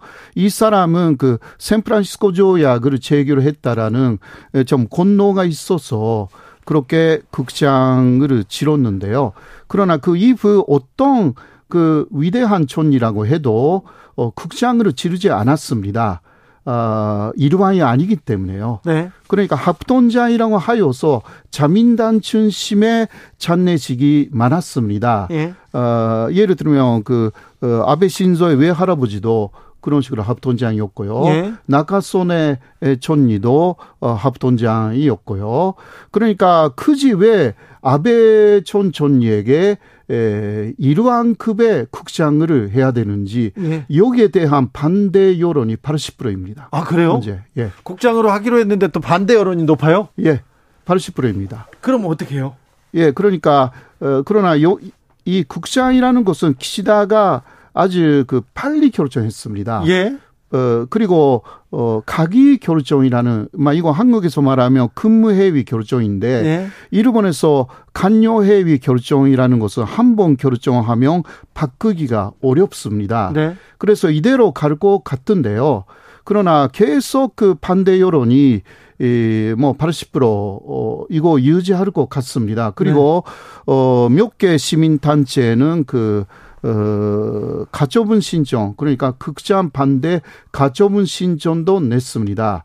이유는 어그 어, 재임 기간이 가장 길었다. 네. 아베가 네. 어 1자 2자 합해서 8년 8개월이나. 네. 아 이거는 그 어, 역사상 제장 총리가 됐는데 네. 그 이외에는 어떤 업적이 없는 거 아니냐? 아 올해 총리한 거 말고는 별로 업적이 없다. 예, 오히려 네. 마이너스 그 유산이 좀 있다. 그렇죠. 부정적인 유산이. 동북아 평화도 좀 뒷걸음질 치게 했고요. 한일 관계는 그러니까요. 완전히 예, 우리가 보면 진짜 어, 그런 것들이 많지 않습니까? 예. 일본에서 봐도 어뭐 모리카케 문제라는 그 학원 스캔들이 좀 있었죠. 있었고 그것으로 인해서 한 사람 국가 공무원이 자살하기 까지 했습니다. 예. 이 부분이 완전히 그 해소화된 부분이 아니고요. 그리고 복고 스캔들도 일단 사법적으로는 그 마무리됐지만 그래도 많은 국민들이 여기에 대해서 아직도 모든 것이 해결되었다라고 어 말을 안 하고 있고요. 예. 아베노믹스라는 그 아베의 경제 정책이 일본인의 월급을 오히려 어그 줄어들게 만들어 버려 가지고요. 네. 어 그 어, 기업으로서는 아베노믹스로 많이 혜택을 받은 기업이 있다 하더라도 그러나 어, 개개인은요 경제적으로 상당히 그 고생을 많이 하게 되어버렸습니다. 네. 이런 면에서 어, 일본은 경제적으로 점점 침몰해 가고 있다라는 그런 게 좀 있어서 네. 일본 사람들이 그런 것도 있고 해서 80%가 반대하는 거죠. 그래요? 네. 아무튼 뭐 국장 반대 여론도 있고 기시다 총리는 뭐 성, 선거에선 승리했지만 개각을 단행했지만 계속해서 지지율은 이렇게 떨어지고 예, 있는 떨어지고 있습니다. 아, 그 국사 문제도 좀 그렇고요. 네. 그리고 그 어, 자민당의 아베파가 특존 종교하고 깊은 관계에 있다. 통일교. 예. 라는 것이 많이 일본에서 부정적으로 어, 지금, 지금 예 무저 그 문제시되고 있고요. 예. 그래서 그 지금까지 열르 아홉 명 중에 열르 네 명으로 바꿔버렸잖아요. 예. 네, 특히 그 동일교하고 관계가 있는 일곱 명을 그 집신적으로 바꿨고, 어, 그래서 그, 어, 여론이 아주, 어, 그러니까 아베 전 총리를 조격한 그 야마감이라는 네. 어, 그 용의자가 어, 동일교에 대한 그, 어, 그 원한이 좀 있어서 네. 그래서 그 특정한 종교하고 관련이 있는 아베를 더 노린 거죠. 네. 그래서 어, 이게 또 아베파에 집중되어 있어가지고 그래서 사실상 이번에 개각을 빨리 한 이유도 어 아베파를 어떻게 네. 에, 사실상 아베파에 대한 조치를 해야 된다. 그런데 아베파를 다 정리하지는 못하고 또 못했습니다. 아베파, 아베파는 또 살아 있더라고요. 네, 그런데요. 그거는 표면적인 이야기인데 사실 그 아베파 안에서 그 후쿠다 타츠오라는 현재까지 자민당의 전무회장을 한 사람이 있어요. 예? 이 사람이 또 혈통적으로는 그 후쿠다 타케오 어 촌촌이 그리고 후쿠다 야스오 촌촌이의 네. 그 손자 아들이기 때문에 이 사람만큼 절대 아베파로 나오게 하면 그 안 된다라는 아베파 내에 그 어, 희망이 있어서 키시다하고 아소가 그것을 받아들여 가지고 대신 아베파를 사실상 지배하에 두어 버렸습니다. 알겠습니다. 자, 아, 제가 궁금한 거 몇 가지만 물어볼게요. 네. 자, 윤석열 대통령의 광복절 경축사에 대해서 일본은 어떻게 반응합니까? 아, 일본은 그 아까 이야기한 네. 내용입니다. 네. 어, 그래서 일단 전체적인 맥락은 좋고 네. 어, 한일 관계 개선의 위지를 느낄 수가 있다. 네. 네 그러나 구체적인, 구체적인 방안이 아직 제시가 안 됐다. 네. 아마 이, 이 한마디라고 알겠습니다. 할 수가 있습니다. 기시다도 패션 77주기 어, 지금 그 연설을 했는데요. 반성이나 책임 이런 단어는 없었습니다. 그리고는 네. 전쟁을 반복하면 안 된다 이런 얘기만 했더라고요. 음, 네네. 역사에 대해서 과거에 대해서는 얘기를 안 하고 넘어갈 작전인가요? 예, 네, 아직은 그래서 어 사실상 그 아베 전 총리가 키시다의 상왕 같은 입장에 있었던 게 사실입니다. 예. 그러한 부분을 그 어떻게 씻어내느냐라는 부분들이 있습니다만은 네. 어 아직은 그 어, 그 아베 전 총리 총격 사망의 그 충격이 가시지 않았습니다. 예. 그래서 조금씩 어, 걷어내고 아스 그 키시다 아소 체제로 어 전환시키는 에, 그런 식으로 가르쳤습니다. 예. 아베 전 존리의 에, 기본적인 준심 정책은 개헌이었습니다. 예. 개헌을 해야 된다. 예. 예. 네, 여기서 경제 정책 그 준심의 아소 기시다 체제로 전환이 될 것입니다. 네. 3123님께서 오늘 대통령 연설 들으면서요, 일본과 관계 정립을 말하기 앞서서 시간이 가도 아물지 않은 상처를 가진 피해자에 대한 발언도 좀 나왔으면 좋았을 텐데 아쉬웠습니다. 얘기합니다. 강제징용 에서 지금 민간 협의회가 있는데 피의자 측에서는 불참하고 있는데 맞습니다. 이 문제는 어떻게 좀 풀어야 될까요? 아 일본 쪽에서는요 많은 많은 언론이 먼저 어 해결이 좀 어렵지 않느냐 오히려 그런 이야기가 나와 있습니다. 그래놓고 한국에서 다 해결하고 와라 이 문제는 네 그런데 한국 안에서 피해자들이 그 관민협의회에서 빠졌지 않습니까? 빠졌어요. 예, 그리고 또 윤석열 정부를 상당히 비난하고 있습니다. 예. 이러한 상황을 일본에서 보도하면서 먼저 한국 내에서의 어떤 해결 방안 그 도출 예. 이것 자체가 어려운 것이 아닌가. 예. 결과적으로 이 현금화 문제가 암초에 에, 그 부딪힌 것이 아닌가 네. 이런 보도가 일본에서도 나와 있는 게 사실입니다. 자, 일본 내에서 한국 정치인 중에 좀 존경하는 정, 정치인이 있습니까? 역사적으로라도. 아 역시 김대중 대통령이라고 김대중 대통령의 수가 있습니다. 외교력에 대해서는 다 존, 존경했군요. 예, 에, 그 김대중 전 대통령에 대해서는 일본에서도 지지자가 상당히 많고 예. 그 전두환 시대에 김대중 대통령이 상당히 사형 예. 선고까지 받았지 않습니까? 네. 그때 일본 내에서도 그 금영 운동했었죠. 운동을 네. 굉장히 많이 했습니다. 그리고 또 어, 중정에서 납치 사건이 있었을 때 예, 일본에서 반대했고요. 예, 그런 것이 좀 있었고요. 네. 그래서 김대중 대통령 일본에서 상당히 알려진 대통령이라고 할 수가 있습니다. 자, 그 윤석열 대통령이 대일 정책 그리고 대북 전 정책 어, 이명박 전 대통령의 지금 길을 따라간다 이런 지적이 계속 있는데요. 네. 이명박 대통령의 대일 정책 아, 그때 그러니까 좀은 그 일본도 이명박 대통령에 대해서는 호의적이었어요. 괜찮은 예, 생각을 갖고 있었는데 네. 그러나 마지막에 독도 방문을 하셨기 때문에 네. 그 이후부터 상당히 그막 일본의 시각이지만 네. 안 좋게 보기 시작했죠. 네, 그런 게좀 그때부터 있었습니다. 꼬여버렸죠. 꼬여버렸습니다. 네. 네, 그러나 북한 정책에 대해서 어떻게 일본에서 보고 있었는가라는 부분에 대해서는 그 일본 쪽의 뉴스는 거기에 대해서는 깊이 나온 것은 없습니다. 알겠습니다. 네. 어, 과거에 역사적으로 친일파들이 있었지 않습니까? 조선 네. 그뭐 뭐, 뭐 일본의 강점기 때도 네. 한, 한국의 그 친일파 인사들 중에 일본 역사책에 일본 정계에서 이렇게 좀 평가하는 인물이 있습니까? 병, 어, 뭐, 그, 일제. 간... 이완용 그런 사람들에 대한 평가는. 아, 평가는 하지는 않죠. 평가는 안 합니다. 네, 평가는 안 합니다. 네. 예. 그런, 아, 또 뭐. 그런 아, 것은 없습니다. 그렇습니까? 네. 친일파들, 아, 그때 고생했고 그 어떤 뜻이 있었다 그런 생각은 없습니까?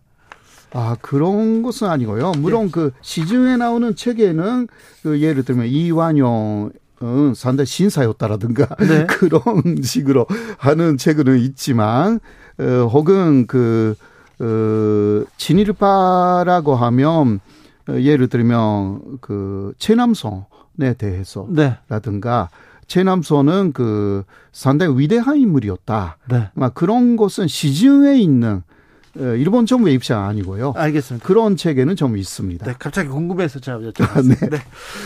네. 오사카 유지 세종도 교수 얘기 들었습니다. 감사합니다. 네, 고맙습니다.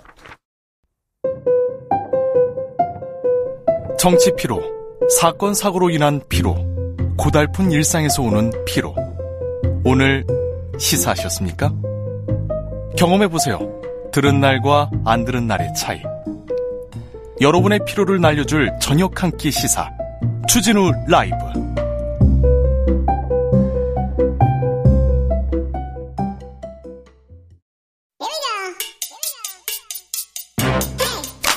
뉴스를 향한 진지한 고민 기자들의 수다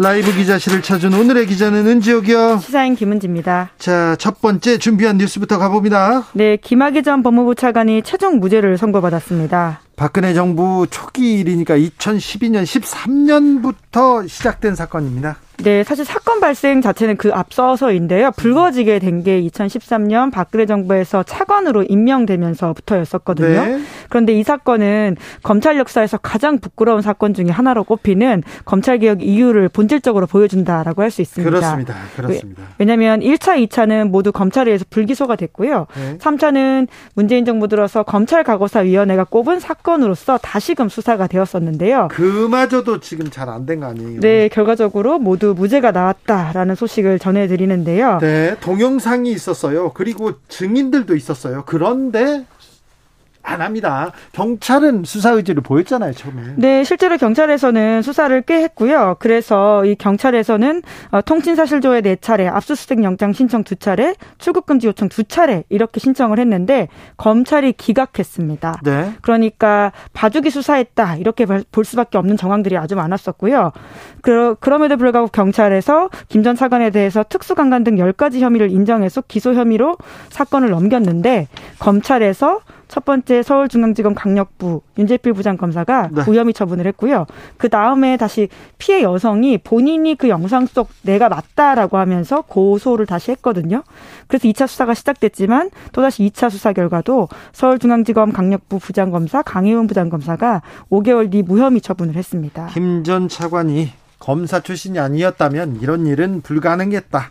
검찰 개혁 왜 필요한지 보여줬다 이런 의미가 있습니다. 네, 이제 이 사건의 본질이 그렇다라는 걸 다시 한번 좀 말씀드리고요. 스폰서 소위 스폰서 사실 여기에 문화라는 말을 붙이는 것도 부적절하다라는 생각이 드는데요. 네. 이런 것들을 보여줬던 여러 가지 지점들이 있습니다. 그러니까 검찰에만 있는 저 조직 문화예요. 예. 룸사롱에서 어떻게 회식을 합니까? 그리고 또 당연히 스폰서들이 와서 돈 내고 그리고 룸사롱에서 누구 관계인 사건 관계인 소개받고 이게 검찰에만 있어요. 네, 이제 그럼에도 불구하고 그렇게 처벌받는 것들은 또 다른 문제인데요. 기소와 수사를 독점하고 있던 때 생겼던 문제다라는 것들도 검찰 개혁의 이유를 보여준다라고 할 수 있는데요. 시사인에서 김학의 보고서를 굉장히 상세하게 보도한 바가 있어서 네. 다시 한번 이 기사 보시면 이 사건 본질이 좀 더 보일 것 같습니다. 네, 아이고 김은지 기자하고 저하고 이 사건 굉장히 열심히 취재했었는데 아, 참 아, 2012년 말부터 저희 취재가 시작됐었는데 몇 년을 했었죠. 자, 다음 뉴스로 가보겠습니다. 네, 뭐 같은 차원의 사건이라고 할 수 있을 텐데요. 라임 술잡대 사건의 결심 공판이 열렸습니다. 결심이라고 하면 이제 선고, 선고 이제 판결을 내리기 직전에 이제 야 재판을 끝냅니다 이런 얘기예요. 네, 그러니까 이 과정에서는 최후 변론을 하고요. 검사가 구형 그러니까 이만큼의 형량을 재판부에게 해주세요라고 요청하는 시간을 가집니다. 어떻게 됐어요? 네, 그 어, 구형 같은 경우에는요, 네. 지금 검찰에서 모두 세 사람에 대해서 징역 6개월 구형해달라라고 이야기했고요. 특히나 현직 공직자인 나 검사에게는 114만 원의 접대비를 추징해달라라는 이야기도 덧붙였습니다. 지금 현직 검사예요? 네, 그렇습니다. 이자 지금 피고인이 나 아무개 검사, 이 아무개 변호사, 그리고 김봉현 회장 이렇게 세 사람이거든요. 예. 그러니까 접대를 한 사람과 접대를 받은 사람이 김영환법 위반 혐의로 지금 재판을 쭉 받아왔고요. 그 소식을 주진우 라이브에서도 계속 전해드린 그렇죠. 바가 있습니다. 최후 변론에서 어떤 어떤 얘기가 나왔어요? 네, 결과적으로는 이런 취지 이야기입니다. 도덕적으로는 잘못됐을 수는 있어도 형사처벌을 받을 만한 사건은 아니다라는 주장인 건데요. 아니 사건 관계인한테 룸사롱에서 접대를 받았는데 뭘 잘못 하, 그냥 뭐 잘못했다고 빌어도 좀 시원찮은 사건 아닙니까 이거? 네, 100만 원이 넘지 않기 때문에 김연왕법으로 처벌받을 수 없다라는 취지의 이야기를 하고 있습니다. 아, 특히나 나검사 쪽 어, 변호인은 이렇게 이야기했다라고 하는데요. 이번 사건으로 나검사의 명예가 실추됐, 실추됐다라는 항변도 했다라고 오마이뉴스가 보도하고 있습니다. 네. 술자리가 정당했다는 것은 아니지만 라임 관계자들로부터 접대를 받은 것은 아니다 이렇게 주장을 했다라고 하고요. 다른 사람한테 접대 받았답니까? 그럼? 네, 그 우연한 자리에 잠깐 합석했을 뿐이다라는 것이고요. 접대 목적이 아니었다. 이 자리는 후배 검사들의 전출 해외 연수 소식 때문에 알고 있던 검사 출신의 이 암흑의 변호사가 주최했던 술자리다 이렇게 주장을 하고 있습니다. 주최했는데 그 사람이 저쪽 사건 관계인의 변호사였잖아요. 네, 이제 아무쪼록 계속해서 이런 사건에서 자기네들은 무죄라는 것을 주장을 하고 있고요.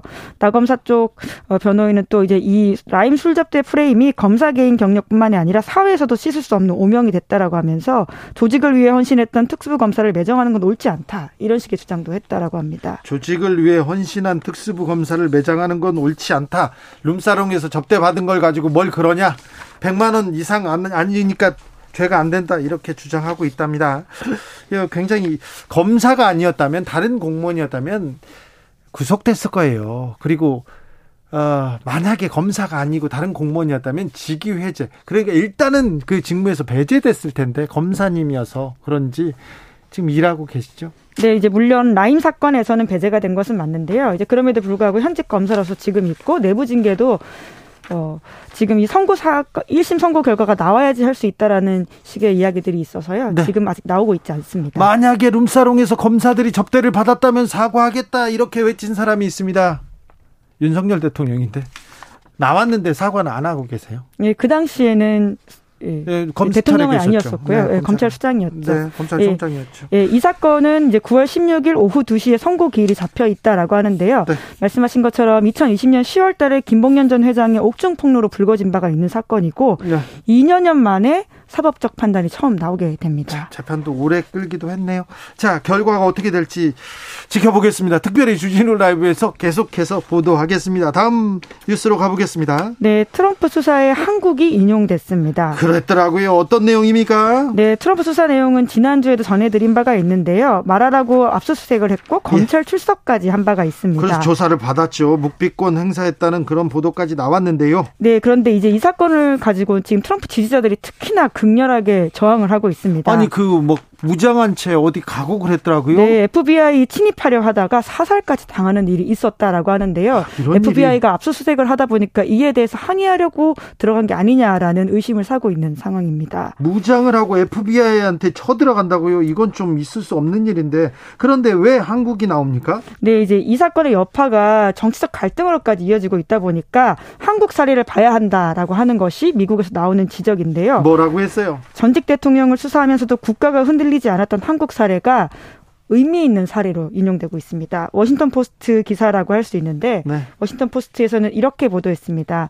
한국은 아시아에서 가장 안정적인 민주국가 가운데 하나지만 전직 대통령을 감옥에 보낸 전례가 화려하다라고 하면서 네, 한국의 화려하다. 예, 사법 처리 전례에 대해서 이야기를 했는데요. 이제 그럼에도 불구하고 미국에서처럼 정치적으로 분노한 양극화의 온상이 되는 대신에 한국은 부패한 전직 대통령에 대한 분노를 잠재우고 보수에서 진보, 다시 보수로의 평화적인 민주적 정권 교체를 이끌었다라면서 미국인들이 주목할 만한 가치가 있는 의미 있는 민주주의 사례로 소개되었다라고 합니다. 의미 있는 민주주의 사례로 소개되긴 했는데 좀 부끄럽네요. 우리 전직 대통령인데 네, 두 분이 뇌물 받아가지고 기업한테 뇌물 받아가지고 감옥에 가셨잖아요. 가셨다가 또 사면 되기도 하고 항상 한국 뉴스는 그런 뉴스여가지고 지금 미국 상황이 훨씬 더 안 좋다 보니까 네. 이제 그런 상황인 건데요. 아무쪼록 정치적으로 정치인들은 부끄러운 일을 했지만 이것들을 받아들이고 평화롭게 정권 교체했던 그러니까 유권자들과 시민의 수준이 높다라는 차원에서 좀 보시면 될 것 같습니다. 그런데 트럼프 전 대통령의 혐의가 예사롭지 않습니다. 네, 간첩 혐의가 있다라는 보도가 나오고 있습니다. 있습니다. 네. 미 법무부와 트럼프 전 대통령이 모두 이 사실을 동의 공개하기로 동의해서 압수수색 영장에 쓰인 내용들이 나온 거거든요. 예. 워낙 정치적인 수사다 이렇게 공격을 받고 있다 보니까 뭐 때문에 수사하는지를 공개한 겁니다. 여기에 보면 방첩 방천법 그러니까 스파이 혐의에 대해서 위반했다. 사법을 방해했다. 정부 기록에 불법적 처리를 했다. 이렇게 세 가지가 써 있다라고 하는데요.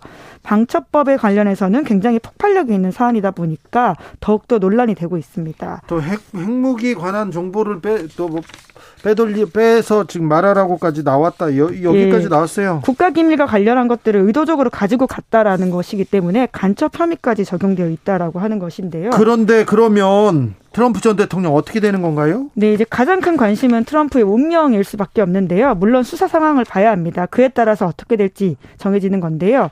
미 정가를 흔들고 있는 건 사실이거든요. 이 혐의가 확정이 된다면 앞으로 공무원직을 맡을 수는 없습니다. 그러니까 대통령이 될 수는 없다라고 하는 것인데 물론 이 상황이 기소가 되고 유죄 판결 나는 데까지는 시간이 꽤 걸리기 때문에 어떻게 될지는 좀 더 지켜봐야 되는 상황이긴 합니다. 북한 관련된 뭐 정보도 있었어요?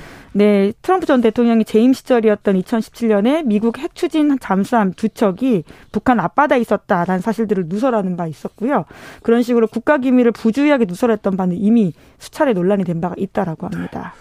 핵잠수함이 북한 앞바다에서 그냥 이렇게 떠다니고 또 아니 이게 가 네, 잠수함이니까 아마 밑에 네. 있었을 것으로 보이는데요. 알겠습니다. 네. 네, 그런 거 있군요. 네. 기자들의 수다 시사인 김은지 기자 함께했습니다. 감사합니다. 네, 고맙습니다. 교통정보센터 다녀올게요. 김민희 씨.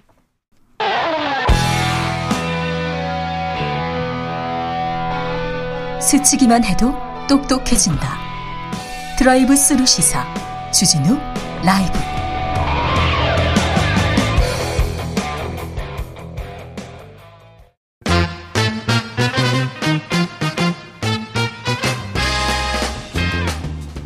뉴스와 화제, 여론조사와 빅데이터로 집중 분석해 보겠습니다. 여론과 민심. 이강윤 한국사회 여론연구소 소장 어서 오세요. 숫자를 읽는다 이강윤입니다. 안녕하십니까? 전민기 한국인사이트 연구소 팀장 어서 오세요. 네 반갑습니다. 전민기입니다. 뭐라도 읽는다 해야죠. 네, 데이터를 읽는 남자 전민기입니다. 그렇죠. 네. 빵아 해야죠. 네. 자, 아, 윤 대통령 광복절 뭐 축사도 있고 뭐 기념사도 있고 그랬습니다. 그런데 네. 자, 이번 주 윤 대통령의 지지율 추세를 한번 읽어 볼까요? 리얼미터 오늘 나온 조사 보면요. 7주 연속 하락하다가 네. 오늘 발표에서는 일단 하락은 멈춤. 네.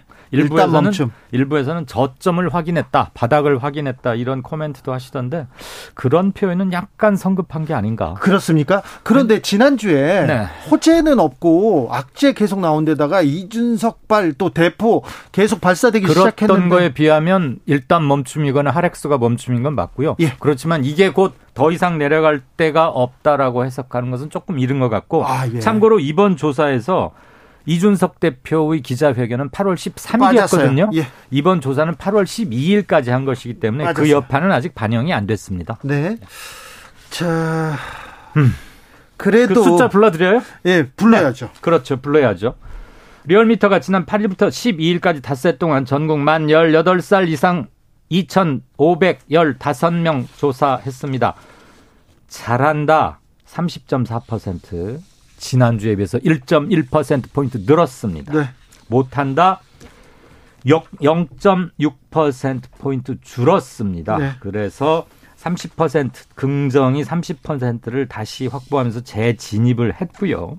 다만 매우 잘못한다. 이게 아직도 59.3%로 나와서 10명 중에 6명에 가까운 분은 아직도 많이 좀 화가 나 계시다. 이렇게 볼 수 있죠. 자세한 사항 중앙선거 여론조사 심의위원회 홈페이지 참조하시면 됩니다. 네. 자, 취임 100일 됐을 때 네. 김영삼 대통령의 취임 100일 지지율이 83%였습니다. 쭉 한번 볼까요? 예. 김영 이때 지금 취임 100일에 딱 끊었습니다. 네. 김영삼 83%. 네. 굉장히 높았죠. 그때 뭐저 금융실명제니 뭐 이렇게 전격적으로 타다닥 한 게 있었어요. 문재인 78, 이건 남북관계 해빙 작용했을 거고요. 김대중 62, 노태우 57, 박근혜 53%, 그리고 노무현 40% 정도를 기록했습니다. 네. 그런데 이명박 대통령은 그때 20%나 19 요 정도로 내려가고 있었는데 그때는 광우병. 이라는빅 이슈가 있었고요. 예. 지금은 그렇게 큰 빅 이슈가 없는데도 한 24, 5% 정도이라는 것은 조금 위험한 시그널로 받아들일 필요가 있겠죠. 전민기 팀장님. 네. 자, 취임 100일 앞두고 음. 전후에서 네. 어떤 키워드들이 빅데이터에서는 잡힙니까? 그 아무래도 인사 관련 이야기 좀 제가 아까 정리한 게 있는데요. 잠시 네. 좀 소개를 해드리면은 그 인사에 대해서 관, 관심이 많군요. 맞습니다. 그러니까 그 변곡점들 살펴보면 이제 50%에서 20%까지 추락하던 시점들에 있었던 일들이 좀 키워드로 나오거든요. 네.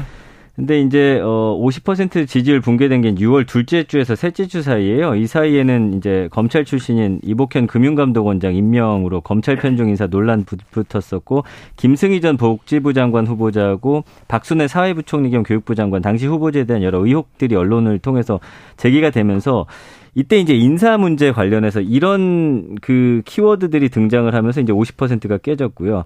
그 이후에 이제 30%대로 떨어진 건 7월 첫째 주인데요. 이때 이제 그 전주보다 10%포인트 넘게 떨어진 여론조사도 있었거든요. 이 기간에도 역시 김승희 전 복지부 장관 후보자 사퇴하고 박순애 사회부총리 청문회 없이 임명이 됩니다. 그래서 이때 당시 이런 부분들이 계속해서 그러면서 이제 스페인 순방 당시에 또 민간인 동행 문제도 있었고 외가 육촌 친척들의 대통령 근무 사실 그러니까 대부분이 이제 인사 문제로 점철되는데 30에서 20% 깨질 때는 이제 경제라 정책 그 다음에 이런 이야기가 그때 많이 등장을 하거든요. 그러니까 네. 시점으로 보면은 초반에는 인사 키워드가 많이 등장하다가 그 이후 최근에는 경제와 정책 쪽으로 이제 타격을 받으면서 쭉 그래프가 떨어지는. 간단히 한번 정리를 예. 해보자면 7주 연속 계속 빠졌어요. 네. 7주면 한 달 반입니다. 네. 인사 장관 후보들 자질 능력 이런 문제 함께 제기됐습니다. 그다음에 도어 스태핑 과정에서의 발언 논란이 컸습니다. 대통령은 처음 해봐서 그다음에 예전 정부에서 이런 장관 후보들 보셨습니까? 그다음에 경제 위기요? 솔직히 말하면 별 대책이 없습니다. 그리고 정책 주요 정책 혼선도 한몫했습니다. 만 5세 입학권이라거나 주 52시간 노동제 도입권 그리고 경찰국 신설 문제 등으로 굉장히 갈등이 치솟았고 여론 곤두박질 쳤었습니다. 게다가 당 쪽에서도 한 수 거들었죠. 네. 대통령설 사적 채용 놓고서 뭐, 아, 9급, 7급일 줄 알았더니 9급밖에 안 갔다. 등등등. 이런 안팎의 구설이 합쳐지면서 내외 합작으로 걷잡을 수 없이 7주 연속 하락했었습니다. 이번, 이번 주에 일단 하락을 멈췄는데 이게 더 다지고 올라갈 상승 반전을 할지 아니면 이재명 아 no no no 죄송합니다 이준석 전 대표의 기자회견 파장이 만만치 않게 커져가는 거 아닙니까? 네. 그리고 비대위 구성 여부를 두고 아직도 불확실성도 있고 이런 것들이 어느 쪽으로 작용할지가 이번 주 오늘부터 시작되는 이번 주 관전 포인트라고 할 수 있습니다. 자, 바닥인가 아니면 이제 반등 하나 이렇게 바, 바닥인데도 요새는 지하실이 있기 때문에 음. 계속 이게 또 또 가라앉나 다시 반등 하나 이렇게 지금 굉장히 중요한 분기점에 있는 건 사실 중요한 시점에 있는데요. 빅데이터 상에 이제 키워드 중에 멀지 않았다가 있어요. 이게 이제 19%도 멀지 않았다라는 글들도 좀 상당히 많이 돌아다니긴 하는데 네. 지금 말씀해 주신 대로 이준석 대표의 이 행보가 아직은 빅데이터상에서 많이 읽히질 않아서 다음 주 정도 되면은 이게 이제 어떤 키워드로 등장할지 좀 확인할 수 있을 자, 것 같습니다. 자, 빅데이터로 분석해 보면 이준석 대표 변수 그러니까 기자회견에 대해서는 어떻게 봤습니까? 자, 분석 방법도 알려주시고요. 네, 지금 저희 같은 경우는 어 인스타그램 그다음에 블로그, 트위터, 커뮤니티, 뉴스 나온 글들 문장을 이제 분석을 하거든요. 예. 그 이준석 대표 같은 경우는 음 지난 한 달 동안 15만 건이고 최근에 이제 언급량이 어 일주일 동안 거의 10만 건 가까이 나온 거 보니까 최근에 늘었어요. 예, 맞습니다. 관심이 자, 확 올라갔죠. 근데 뭐 어떻게 반응하고 있습니까? 지금 보면은 이준석 대표에 대해서 지지하고 있고 잘하고 있다라는 의견도 있는데 부정이 77%예요. 부정이 많아요? 적합하지가 않다. 그 지금 당을 이렇게 대놓고 총질하는 거에 대한 좀 비판도 있습니다. 이런 갈등이라든지 음. 본인이 잘못한 부분에 대한 어떤 그, 어, 의혹들 있잖아요. 네. 그 부분 먼저 밝히고 나서 그 다음에 이렇게 해야 되는 거 아니냐라는 의견도 있고요. 그래서 이 키워드로 볼 때는 너무 적극적인 지난번에도 말씀드렸지만 SNS에서 뭐 당을 저격하고 그 다음에 약간 조롱하고 요런 거는 이준석 대표한테는 이 키워드 상으로는 좀 마이너스가 아닐까 저는 그렇게 보여지거든요. 아, 그래요? 네네. 이게 빅데이터와 여론조사의 굉장히 미묘한 명확한 차이. 인데 네. 매번 비슷한 타입으로 나타나요. 예. 분석 더 어, 해주세요. 지금 저희는 아직 네. 지난 토요일 날 13일 날 저기를 했기 때문에 그리고 바로 연휴여서 수치는 없어요. 아직은 여기서 나온 것은 없는데 흐름을 좀 봐주시죠. 정치권이나 흐름을 보자면 이준석이 작심하고 할 말했다. 결별 선언이다. 네. 그다음에 비주류로서 투쟁 선언을 한 것이다. 그다음에 반 윤석열, 반 윤핵관을 통해서 자신의 정치적 이상과 노선을 확립해 가려고 한다. 돌아갈 다리를 끊었다. 네. 그리고 여기에는 또 하나 윤석열 정부에 대한 지지율 하락도 이렇게 세게 나오는데 상당히 고려 또는 작용을 했을 거라고 봅니다. 그렇죠. 지지율이 그리고 윤석열 대통령의 힘이 조금 빠져 있기 네, 때문에 네, 탄탄하게 나오면 이렇게 있었던 뭐 나 그만 연을 끊고 싶었다거나 양두구육이라거나 이런 말 쉽게 하지 못하거든요. 그렇죠. 윤핵관을 조질 수는 음. 있어요. 그런데 대통령을 그렇게 대놓고 자. 모든 국민이 보는 상태에서 하기란 쉽지 않았는데 조지다는 아닙니다. 했습니다. 죄송합니다. 아, 조지다는 아닙니다. 네. 자 그런데요.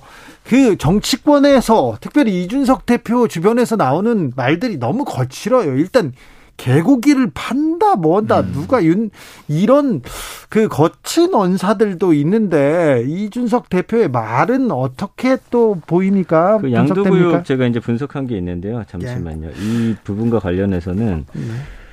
어 개고기 공방이 지금 네, 갑자기 네, 말복에 다른 데서 나옵니다. 정치권에서. 네, 이것 역시도 좀 음, 어, 바람직하지 않다라든지 좀 어, 갈등을 오히려 더 초래한다. 이러다 더 밀려날 수 있다. 혼란을 더 가중시킬 수 있다. 이런 식의 지금 글들이 가장 많습니다. 이게 물론 모든 국민의 의견이라고 자, 할 수는 없지만. 전티남 전티남 장님 좀 저기 질문이 있습니다. 네. 민주당 지지자들은 어, 이준석 대표하고 윤석열 대통령하고 이렇게 갈등 관계 싸우면은 이준석 저기 민주당 지지자들은 뭐 나쁘지 않잖아요. 그렇죠. 그렇기 때문에 좀 그쪽에서 응원의 목 소리가 있을 텐데 목, 소리가 크지 않습니까? 지지한다라든지 잘한다라는 이제 표현들이 있습니다. 네. 그래서 오히려 좀 부추기기를 바라는 의견도 당연히 예, 예, 예. 지지하다와 잘한다 이렇게 크게 등장을 하고 그게 있습니다. 그쪽일 가능성이 예. 심정적으로 예. 높아 보이는. 그러나요? 네. 네. 아무튼 물론 보수 일각에서도 네, 더 욕해달라는 의견도 있기는 한데 이준석을 예. 응원하는 그룹도 있긴 있어요. 네, 네, 네. 그렇죠. 있죠. 네, 이준석 대표 뭐 탄탄하고 또 MZ 세대 뭐 지지를 받고 있지 않습니까? 일정 부분 대변도 20, 30대 남성들한테도 네. 또 확실한 지지층이 있고요. 일단은 그 뭐 칼을 꺼내 든 건데 지지층들이나 뭐 민주당 쪽에서는 응원을 해준데 모르겠습니다. 제가 이제 키워드를 오랜 동안 분석한 결과 좀 너무 강한 어조라든지 그러니까 이거 방법의 문제거든요. 이런 게 꼭 보면 정치인들한테는 결국에는 또 양날의 검이 되더라고요. 그런데 예. 이, 이 와중에 아주 팽팽하게 다루고 끝, 갈 끝때까지 간 것 같은데 국힘 차기 당 대표 누구 지지합니까? 이렇게 물어보면 음. 유승민 1위, 간발의 차이로 이준석 2위 그런 음. 여론조사 결과도 나와요. 네. 물론 저쪽 그룹에서 명확한 당권 주자가 아직 두드러지지 않은 그런 점도 있고 전당대회가 메인 이슈로 올라오지는 않은 상황이지만 잠재적 지지 그룹에서는 유승민 또는 두 합인 유승민 고 라인에서도 뭔가 있다. 이 점은 아마 상수로 봐야 할 겁니다. 네. 뭐 요즘에는 이런 어떤 전쟁터에서 한 발 떨어져 있는 게 네. 본인의 호감도를 높이는 방법인 가요 그렇기도 한데요. 아, 근데 이 정치 뉴스가 너무 홍수 아닙니까? 너무 많이 너무 많습니다. 많죠. 그런데 예, 예, 예.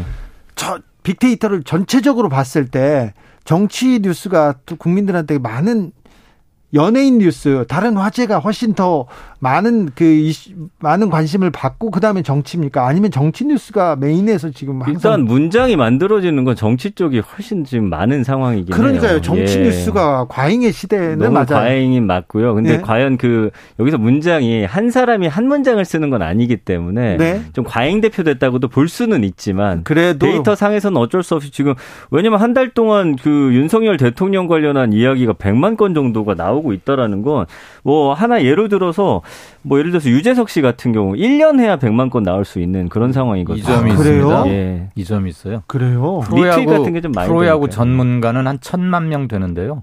주식 전문가는 1,800만 명이고 정치 전문가는 한 4천만 명 됩니다. 아, 그렇죠. 네. 네. 다 본인 본인의 또 시각으로 이렇게 읽어요. 아, 정말 우리나라는 정치에 굉장히 뭐 관심이 큽니다. 이거 오르고. 네. 근데 이제 관심이 너무 높다 보니까 지나치게 이제 세세하게 들어갈 때 좀 이제 오히려 또 관심을 가지면서 또 그런 부분에 대한 피로감도 많이 이야기를 하거든요. 그러니까 이슈, 이슈가 없을 때 그냥 넘어가는 날도 사실은 있어야 되지 않을까 그렇죠. 싶기도 좀 조용히 예. 넘어가기도 해야 되는데 네. 아, 국민의힘 차기 당대표 적합도 얘기를 하셨어요. 유승민 1위, 이준석 대표 개요 말씀드려야 됩니다. 네. 네. 한길리서치가 쿠키뉴스 의뢰로 지난 6일에서 8일 사흘간 조사했습니다. 자세한 사항 중앙선거 여론조사 심의위원회 홈페이지 참조하시면 됩니다. 자, 그런데요. 어, 여권에서 네. 정치인지 아닌지는 모르겠습니다. 법무부 장관이니까 정치인이라고 봐야 되는데 한동훈 장관이 급부상되고 있다. 이런 얘기 계속 나오는데 네. 이 부분 빅데이터로 잡힙니까? 지금 한동훈 장관 언급량이 그래프로 보면 쭉 조금씩 조금씩 서서히 올라가요. 한 달 동안 한 15만 건이니까 이준석 대표랑 뭐 거의 비슷하다고 볼 수가 엄청 있어요. 엄청 많이 올라갔네요. 맞습니다. 그래서 이제 뭐 연관어 같은 경우는 뭐 법무부 장관, 대통령 뭐 최근에 이슈들 뭐 이야기가 나오는데 참 아이러니한 건 부정 비율이 63%라 윤석열 대통령이나 이준석 대표보다 오히려 낮아요. 그러니까 호감도가 좀 더 높게 나타난다라는 거거든요. 그래서 잘하고 있고 좋다. 어, 진심이 보인다. 뭐 기대가 된다. 이런 식의 키워드들이 좀 많이 보이고요. 그 외에는 뭐 아직도 의혹 얘기한다거나 아니면은 뭐뭐 뭐 꼼수라든지 뭐 가짜 뭐 이런 이야기들 나오긴 하는데 어쨌든 요걸로만 봤을 때는 조금 국민들이 좀 기대감을 갖고 있는 거 아닌가로 좀 익혀지게 됩니다. 이강윤 네. 소장님, 네. 자 정치인 한동훈 어떻게 보십니까? 싫어하는 국민들이 싫어하는 것과 좋아하는 것을 명확히 구분하는 능력은 있는 것 같습니다. 아 그래요? 네, 그리고 가려운 곳을 긁거나 이 점을 어떻게 음. 하면 범보수 또는 보수 이외의 진영에서도 자기를 타박하지는 않겠다 이런 것은 거의 동물적으로 잘 아는 것 같고 무조건 문재인 정부를 때리는 것 때리지 않는다는 것도 다른 점입니다. 네, 그리고 그 인혁당 관련 이자 면제 뭐 이런 네. 것들. 그래서 이런 것들은 넓은 의미의 good point로 볼 수 있고요. 또는 아이폰 비번을 스스로 제공하지 않아서 2년간 수사를 무력화시켰다거나 무엇보다도 윤석열 현 대통령에 의해서 또 검사를 해야 돼 하는 점은 본인에게 정치인 한동훈이건 혹시 대권 후보 한동훈이건 간에 좋은 점으로 작용하기는 아닐 것이다. 그렇죠. 이런 생각이 일반적인 관측이죠. 그런데 한동훈에 관해서는 일거수 일투족이 기사화되는 일이 굉장히 높고요. 예. 그만큼 관심도 크다는 얘기입니다. 그리고 국회에서 대정부 질문이건 상임위원회에서건 뭐 이슈를 한번 빵 붙고 나면 어 저러다가 계속 한동훈이 최근만 키워주네. 민주당이 민주당 이런 집, 얘기들이 일각에서 나옵니다. 계속. 민주당에서 집중적으로 한동훈을 때리는데 그러면 그럴수록 한동훈의 한동훈의 존재감은 커져갑니다. 맷집도 커지고 의외로 타격을 주지 못해요. 예. 그리고 점잖게 할 말을 다 해요. 따박따박. 그래서 보고 나면 음. 음. 여론이 조금씩 달라지는 기류가 있어요. 뭐 말실수라든지 그런 어, 좀뭐 본인을 마이너스 시킬 만한 키워드가 많이 좀 안 뜬다는 그런 또 특징이 있는 것 같습니다. 예. 그래요? 그나저나 전 팀장 방금 얘기 중에 제가 한 가지 정말 궁금해진 게 네네.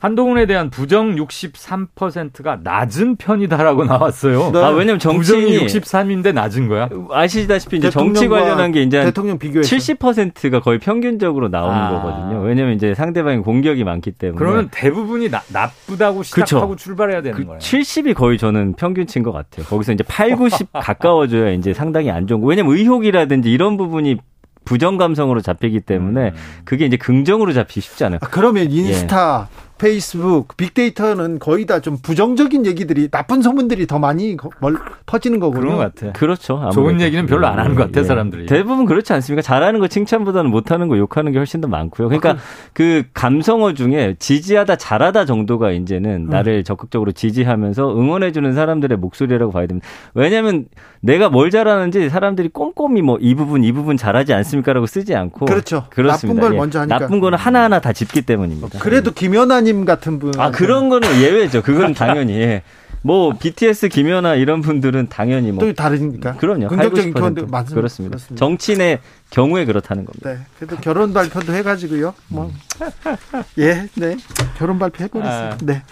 그렇군요. 자, 사면도 사실 이재용, 신동빈, 장세주 회장 같은 이런 사람들은 사실은 한동훈, 윤석열 수사로 구속된 분이거든요. 그렇죠. 그들이 잡아놓고 이분들이 또 이렇게 사면을 해줬어요. 네. 근데 이런 부분도 계속해서 여기에서도 한동훈 연관 검색어가 계속 나왔을 거예요. 그거는 제가 이제 확인을 다시 해봐야겠는데. 하지 마시고 예, 제가 예. 지금 던진 거예요. 네. 이제 시간도 다 됐어요. 근데 그거 사실은 기억 오랫동안 못하세요 생각보다 정말 네. 고관여층 아니고는 예전에 누가 구속했고 지금 꺼내준다 이걸 뭐 구별해서 보지 않는 것 같습니다. 알겠습니다. 저는 관심 있어서 네. 그랬어요. 자 여론과 민심 살펴봤습니다. 이강윤, 천민기 두 분 감사합니다. 고맙습니다. 고맙습니다. 주진우 라이브는 여기서 인사드리겠습니다. 돌발 퀴즈의 정답 77주년이었습니다. 광복절 77주년 방송이었습니다. 저는 내일 오후 5시 5분에 돌아오겠습니다. 지금까지 주진우였습니다.